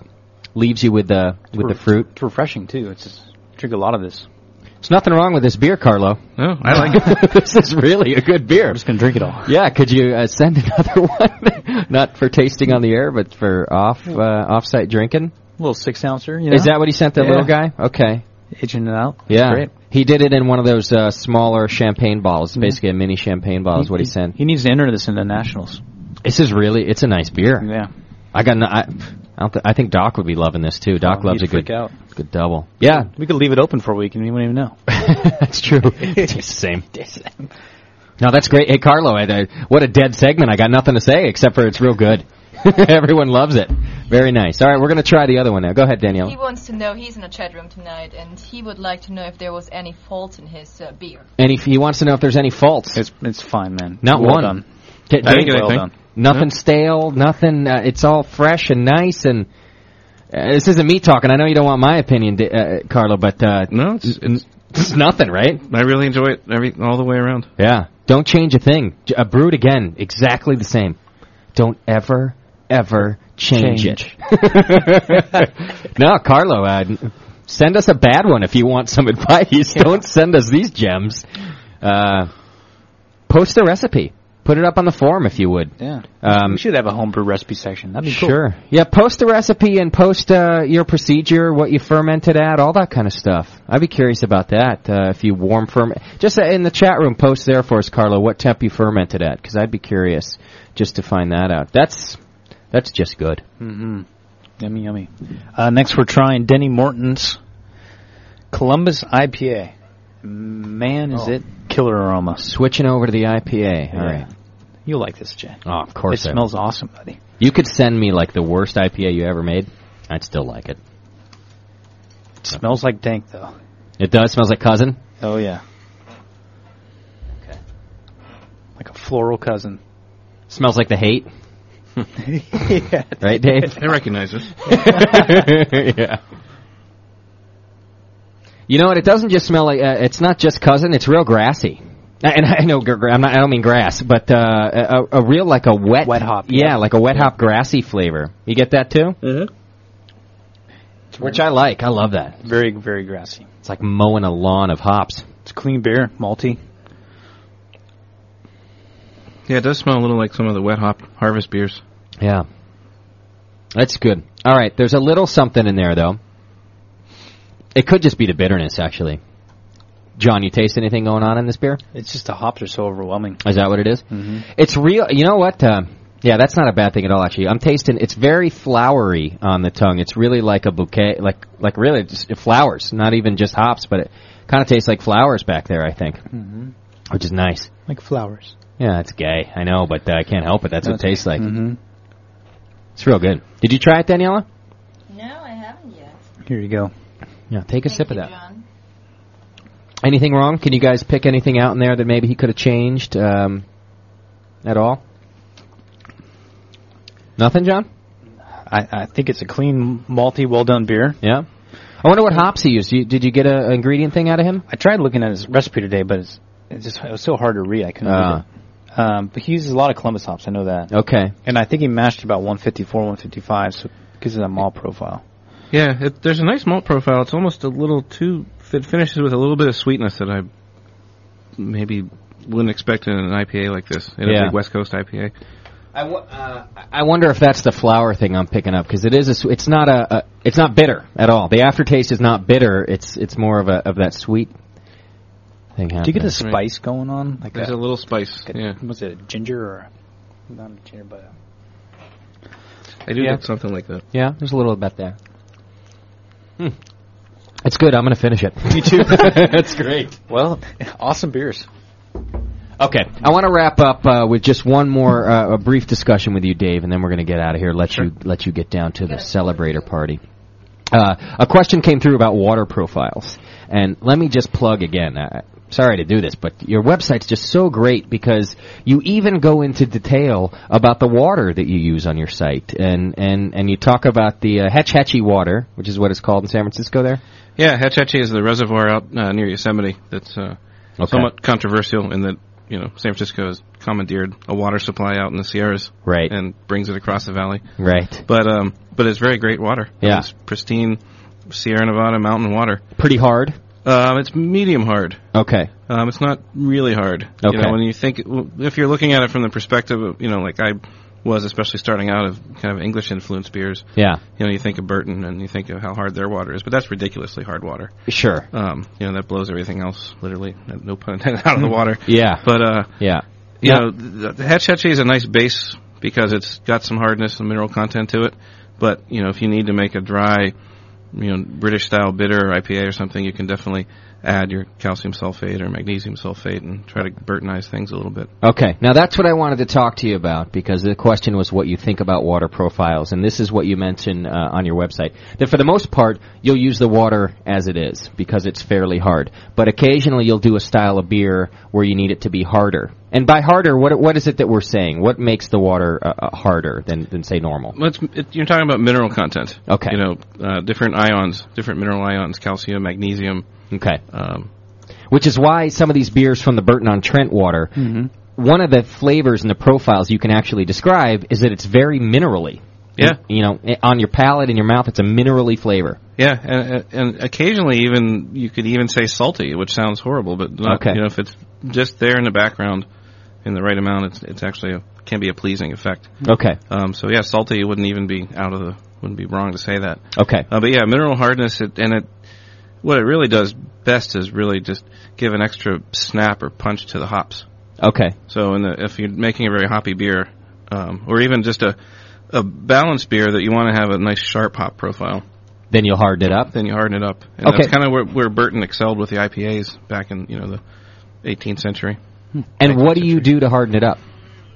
I had um, I usually add calcium sulfate if I'm looking for the kind of mineral snap to my hops that I'm looking for. Okay. Um, there are several. You know, calcium chloride is another another mineral you can add. Mhm. Um, that you know, be- it's kind of hard to talk about uh, water, what the water does to the taste of the beer. But I, you know, in a nutshell, I feel like calcium chloride kind of adds more of a palate fullness or palate roundness. Okay. Hmm. Whereas calcium sulfate is more of like a sharp snap, more of like a it accentuates the dryness of the hops, the dry, the drying effect of hops in your mouth. Hmm. Okay. Um, so those are two that I play around with. Definitely more of the calcium sulfate because we're making hoppy beers a lot of the time, and Sure. that's what we're going for is something that accentuates that. Are But- both of those available on homebrew level? Oh, yeah. Yeah, Yeah, we do Definitely. have those. Mm-hmm. Okay. Nice. Yeah, that's a good thing to play around with then. Just yeah, whether it's you do fun. hops I or- mean, it's fun to maybe just alter it one time on a beer that you know really well. Yeah. Because it's the effects are very very subtle. Okay. You know, you're not going to find something dramatic. You know, so it it should be something that you know well. Okay. To begin with, so that when you change it a little bit, you know, you can identify what that was. Right. Otherwise, you wouldn't know. Don't make it your first batch. No. Right. That one. No. Hey, CJ, you're on the air. Hey, What's happening, buddy? hey, I'm calling in for fucking drunk of the week. Your use of the F word already puts you in high category of drunk of the week, CJ. That should, that should. you That's know what how I mean? Hey, I, you know what I mean? I'm, I'm calling it for drunk of the week because I am fucking wasted because I've been drinking since like noon. All right. Since the uh, since the blues show. Oh, I nice. want to say uh, I want to I want to give a piece out to to Bub. You know. Yeah. With the uh, with the curling sisters. He knows what I'm talking about there. He does. Uh, you guys seen the women's curling team in the Olympics this year? You got a chance to look at that, Dave? I haven't The had a chance to Johnson watch them. sisters are fucking hot. yeah, here's the thing. Like with uh, with curling, it's not the sport that you're going to figure you're going to find the hotties in, right? You just don't put it that way. But uh, the U.S. team, uh, they're not bad. I No, looked the at it. Johnson sisters kick ass, dude. I They're mean, not bad. those chicks. I mean, hey, I'd I'd put them in my bed. They could eat some crackers in my bed. It's cool. yeah, yeah, you don't care. You can spill some crumbs. It's all right. Well, It's all somebody right, posted you know, a I kick them out of picture. bed. We'll fuck them on the floor. Oh, kill this listener. oh, come on, Dan. Bye. Good night. Thanks for hanging. See you later. That's not right. No, you're not right there. Oh, come on. Maybe come on. You don't say that on the air when there's a girl in the room. Oh, damn. Yeah, you've been a bad boy all night long. Uh oh. That's okay. Don't let me show you my dip too. Oh, Doc. Doc, what are Uh, you doing? did you cut- did you cut the dip tube? Doc, what's Oh, up, buddy? Doc's angry about Wow. this dip tube. Is Doc back there or what? I thought he wasn't there tonight. No. He's hanging out right here. They come over there and bitch slap you. He's pissed. You got to watch out. He's angry that you came on here talking. Well, about once in a while, Sucked some into it, flowers, blah, though, you blah, know, blah, and hang blah. Yeah, out I and got listen to sucked you guys is great. it. all right, eh, Ike. All right, you you beat out Boob for the drunk of the week. Yeah, Sweet. you got it. Just for coming on and being vulgar, I appreciate it. Daniela doesn't, but uh, I don't care. But- I'm sorry, Danielle. Hey. No, I don't a- accept your apology now. It's over. it's over between you two. I'm getting slapped around. It's cool, though. hey, listen, you guys. Thanks a lot for everything. All right, we'll see you later. Thank you, CJ. We'll see you. All right, bye. Cheers. All right. Uh, all in good fun. CJ's a good guy. Hanging out uh, in the Blue Show this morning. Uh, everybody's welcome here, folks. I don't care what you have to say. I might hang up on you. Daniela might get pissed, but uh, we don't censor. What are you going to do, right? Until we be have to censor. angry with me. Yeah, until we have to. Yeah. No, you don't say that. Come on. Yeah, someday we have to, I suppose. No. All right, we're going to get out of here. Uh, And You know, we uh, have another phone call. Let's get it. Just, You want just, me to just take it answer it? right now. Caller, you're on the air. Well, I didn't even pick it up. Hang on, let's try here. Here we go. Caller, you're on the air. Hey, Hey, we t- oh, hey, it's my brother, huh? Yeah. how's it going? It's going real well. How are you, Buggy? Oh, I'm doing pretty good. All right, so my brother just started his homebrew career. Uh, how many batches in are you now? Well, I just kegged my second, and I've got my third fermenting right now. Look at you. What are you Yeah. trying to outdo me or something? I, I can't stop, man. Do you love it? I do love it. I do love it. And you know what happened? I actually uh, I went through. I kicked my first. You know, my first batch went went through it right, and started to kind of panic a little bit. I know that feeling, yeah. What's that? I know that feeling, yeah, yeah. Yeah, yeah. So, uh, and it, my uh, my second one, which is on tap right now, just wasn't done fermenting yet. So Oh, really? I went right out and bought some more ingredients and stuff to get another batch fermenting, so this wouldn't happen to me. he's actually see he's worse than me. He's drinking the beer before it's done fermenting. Even at least I wait till it's done fermenting. Uh, it's done fermenting. that's great. So yeah, I brought uh, Danielle and I got my brother a, uh homebrew kit for uh, for Christmas, and just thought he'd like it. He's a chef, also. Didn't know though. You never know. Some people get into it, some people don't. I think most people, if you like beer, you try homebrew and you're hooked. And I think my brother's another fine example of that happening. That's great. So what's your third Yeah. batch? What'd you just brew? Um, a uh, ESB. Okay. Oh, there you go. Nice. And your second batch was an Yeah. IPA, right? Yeah, that's what I have uh, some questions about. Um, okay. First of all, it fermented for like six days Okay. fine. Yeah. before. Is that all right? Oh yeah, that's absolutely all right. Now, by fermented for six days, do you mean you actually could see activity for six days? Yeah. Yeah. No, that's fine. That's that's that's real good. Uh, what else? Well, um, the taste, the it's real. It it's not bad. It's um, you know, I'm getting a lot of fruit in the beginning. It's definitely hoppy. Okay. Um, there's a little bit of bitterness there. My problem is uh, is the the finish, like that the aftertaste is like that bitterness kicks in and tastes over takes over so much that it's almost uh, it's almost harsh. Yeah. Um, It's young. the only way I know how to explain it, like what I, what it tastes like, and I don't know if they say this in beer making or whatever, but it tastes almost like a wine that has sat on its leaves for too long. You know, like Yeah. sat on that dead yeast cells, and but not in a good way. Yeah. Well, uh, well, that in particular didn't happen with you because you took it out of the carboy pretty quick. I know Mm-hmm. that. Um, uh, you know the story. Well, It John, lasted for eleven days total. Mm-hmm. yeah, eleven. That's nothing. You're not going to get bad flavor sitting on a yeast bed for eleven days. How long has it been cake? How long has it been in the cake? Uh, day and a half. yeah, there you go. It's green. yeah, John makes a great point about, and he tells me this all the time too. Let Uh, it age for three to four weeks, man. yeah. Age will change the flavor of that harsh bitterness too. A lot of that harshness will fall out, especially when it's under carbonation. Everything will just settle out. Your malt profile will come out. It won't be as watery, as thin. You'll, Yeah. you'll just have a more well balanced beer. Give it three to four weeks. Did you dry Really? hop? No, I didn't dry hop this time, but I am. I'm gonna dry hop the next one. Yeah, you'll The notice one it that's even. fermenting now. I'm gonna dry hop. You might get even more, not the bitterness there, but you'll get even more of a green flavor there. Age does wonders, and it's one thing that I've, be- you know, I've gotten better at since the start of the show. I still make fun that I drink all my beers within a week.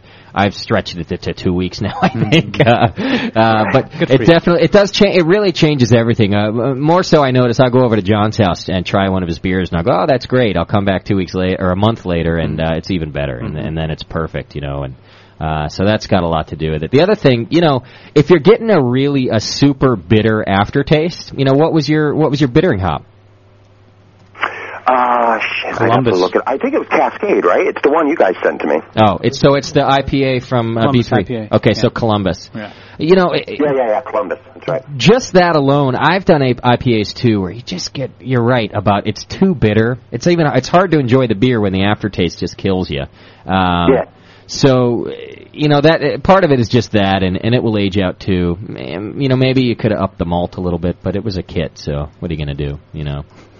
Right, you just throw all that shit in the pot and hope for Brew the it up, best. man. Make beer. Uh, how- now, with your ESB, what what kind of hops are you using there? Like how much and what do you got? Ah, let's see. Let me get my my uh, book actually, so I can tell you exactly. Cool. I think it's Ken, Ken Goldings in Northern Brewer. I don't know. Did you order a kit or you made it yourself?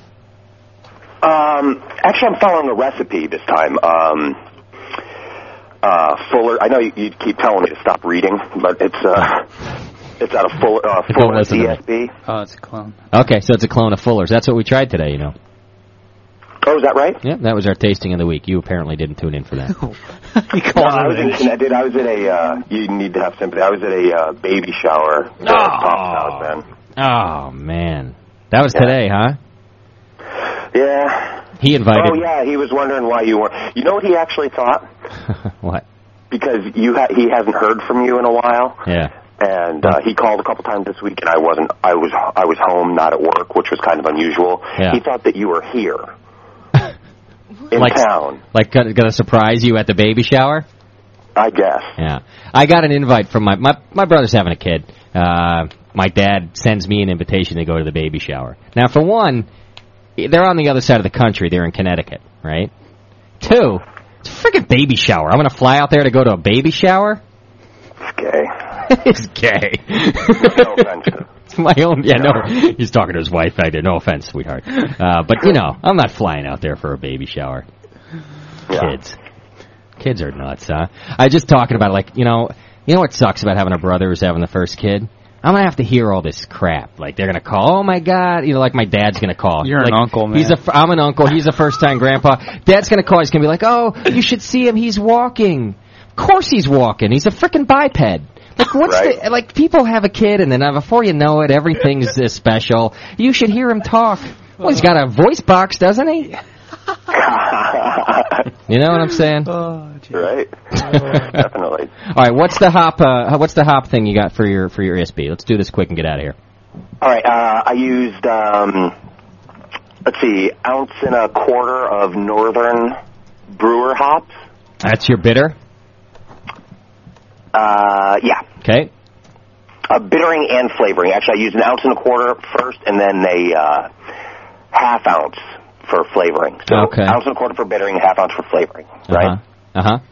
Uh, half ounce of Challenger hops, Uh huh. and uh, an ounce and a half of East. Uh, Kent Golding. yeah, it, E- East Kent Golding hops, one ounce, and I'm gonna I'm gonna dry hop it with that hop That's as a well. dry hop. What's your malt? How much? How, how much extract are you are you putting in there? six uh six pounds and it's this is another question i had it's um it's the dried malt extract Yeah, that's okay. Stronger. Yeah, it's Is more it? concentrated. Sure, you'll get a higher gravity. 20% stronger than a liquid. Oh, it- it's twenty percent. That's the official number there. Well, roughly, but Okay, so that's then the equivalent of eight pounds of Roughly, extract.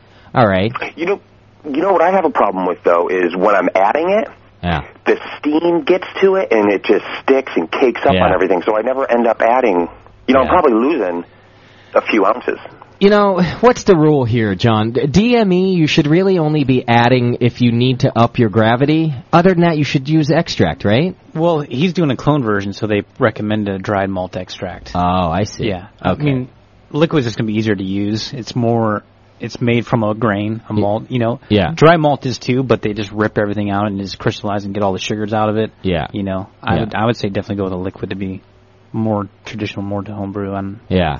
this is my rec. my- Yeah. I'm going to go out on a limb here and say your ESB is going to be damn hoppy. Yeah, you're. I think you're right. I would have used Well, that yeah, half I of upped that. the hops uh, a, a little bit just because I, I like to do that. Because you're a Crosley, that's why. Brother like brother, huh? yeah. We just can't resist. Like they're sitting there and you got to do it. You got to you got to push the buttons, tell you. You are on I'm not going to leave it laying around, you know. Yeah, exactly. You're on the wrong coast, man. You don't do that. Yeah, no kidding. You don't do that out in Poughkeepsie, New York. Yeah, no kidding. They'll uh, string you up for that. Well, let us know how it turns. Will you, can you send us some or what? Sure. Yeah, send us some of that. I'd like to try this ESB. I, I'm thinking it's going to be like a, a hoppy pale ale. That's what I'm. That's what I'm. My guess is right now. And Oh, uh, age out that IPA if you can. Is it is it gone yet or what? Not yet. Yeah, age it a little bit. Don't don't drink any more of it. Well, I, I don't know about that. yeah, I know. John tells me the same thing all the time, and I just can't do it. You just look at me like you're you're stupid. right. All right. Hey, thanks, man. Yeah, no problem. Thank you. I'll talk to you guys Bye, later. buddy. We'll see you. See Crossley. That's Hey, weird. That's uh, scary. It's like talking to myself. Are we having a stump the brewer this week? No. Next week? I think everybody in here has to pee. If we're going to do Stump the Brewer, we're taking a break and then coming back. But we don't have anything to give away. Here's a phone. Just take it.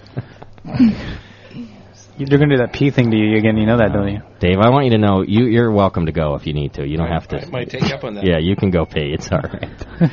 Uh, caller, you're on the air. Hey, Justin. Yeah.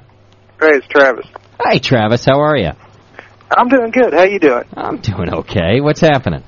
Hey, when's the cider show? You're an asshole. Jerk. The cider show is sometime in October, I think, is what we're looking at. Hey, it's time to bottle cider now. Damn it. It is? Like from last year? Yeah, six months in the fermenter usually. Oh, that's what you got to do. You got to see. I didn't realize that. You have to sit your six uh, your cider around for six months, huh? Yeah, six months. May I? You know, I'm kind of lazy. Mine usually goes about a year. Okay. Here, I'm going to give you a real short version of the cider show. Hey, Lufa, after six months, go ahead and take it out of there. Yeah, thanks, buddy. I appreciate that. that's it. That's the whole cider show. no, we- we're waiting on the Two Rivers guy because he's like the cider king out here, and he's the one we want to do it. All right, Gucci was feeling abandoned because nobody was backing him up on the cider show. He's just angry we'll 'cause work he's on been it. drinking whiskey all We'll work day. on And, and why in the hell are you working Daniela when she's sick? Oh, thank you. Hey, there's no holiday out here. What do you think? This is Europe? We got to work. you know? I hate you. Thanks, Travis. All right, later, man. See you, buddy. All right. Yeah, we don't even have anything to give away for Stump the Brewer this week, so let's we not had do a it. really good question though. We But did? Yeah, we can keep it for next week, I guess. yeah, save it for next week. Yeah. We're out of here. Who's on next week? El Toro? El Toro Brewing Awesome. Yeah. We tried theirs yesterday too. Yeah, that's right. El Toro Yo was the barley wine I had from Yeah, them. you mentioned that. Nice. Very nice. I'm excited about them coming in. In fact, uh, I've been drinking El Toro since I uh, started drinking good beer, basically. they were some of my first. And the week after that, what do we got? Alesmith, Peter Zien Ooh. from San Diego. Oh, on the very phone nice. For an hour. On the phone. And the week after that, Yeah? You don't know? yo, you know. I do. Oh, is that the is that the the turn of the king? Yes. Ah, the week after that's Dan Gordon coming back. Oh, nice. Mhm. Hey, can I ask you one beer-related question before we get out of here? All of you guys. All of us? Okay, go Uh-huh. Well, I don't know about you, but the, the other guys. ahead. Me too. the guys, The guys who know something about beer. Okay. All right. So the question is, if you could give an example of a beer that has fruit flavors from the yeast, uh, this listener is not uh, quite sure what that is. Example of a beer. Can you help him with that? Because he doesn't know if his palates are just very bad, or if you could if you could help him out with that. Fruit flavors? Mm-hmm. From the yeast. From the yeast. Like a, a commercial example, so readily available. Yeah. Doesn't matter to him, I guess. Well, he will. He probably wants to try it. So, Mhm. yeah, Yeah. commercial.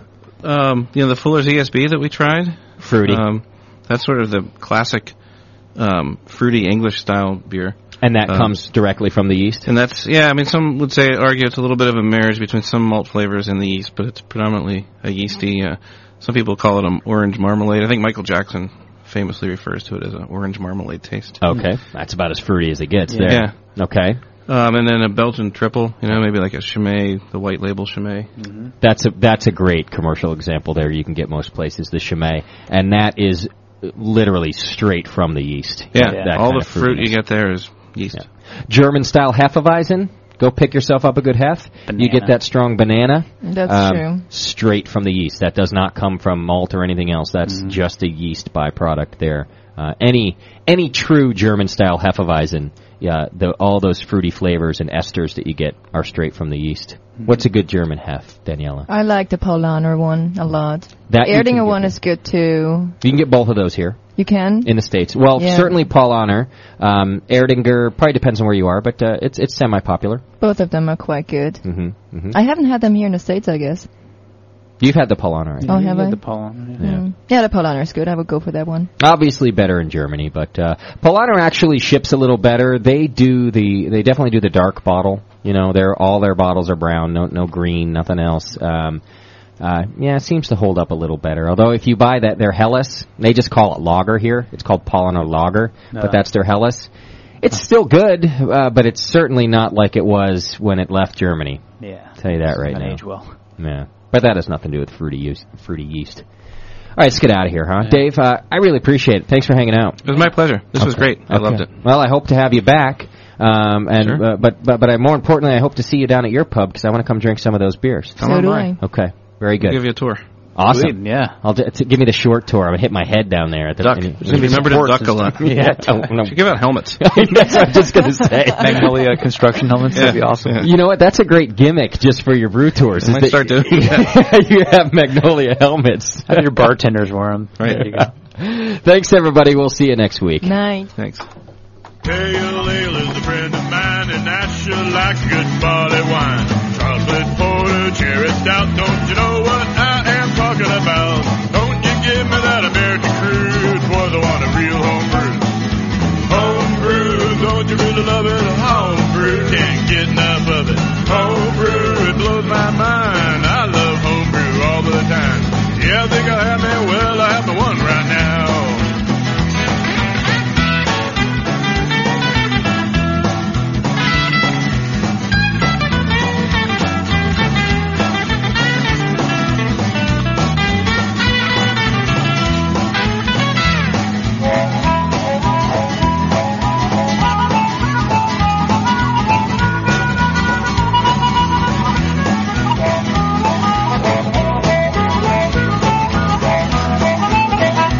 IPA and an Eddie Brown. They should know how to get down. Double and triple on my best friend. I think I'll have them all over again. But don't you give me that American crew. Boy, I want a real homebrew. Homebrew, don't you really love that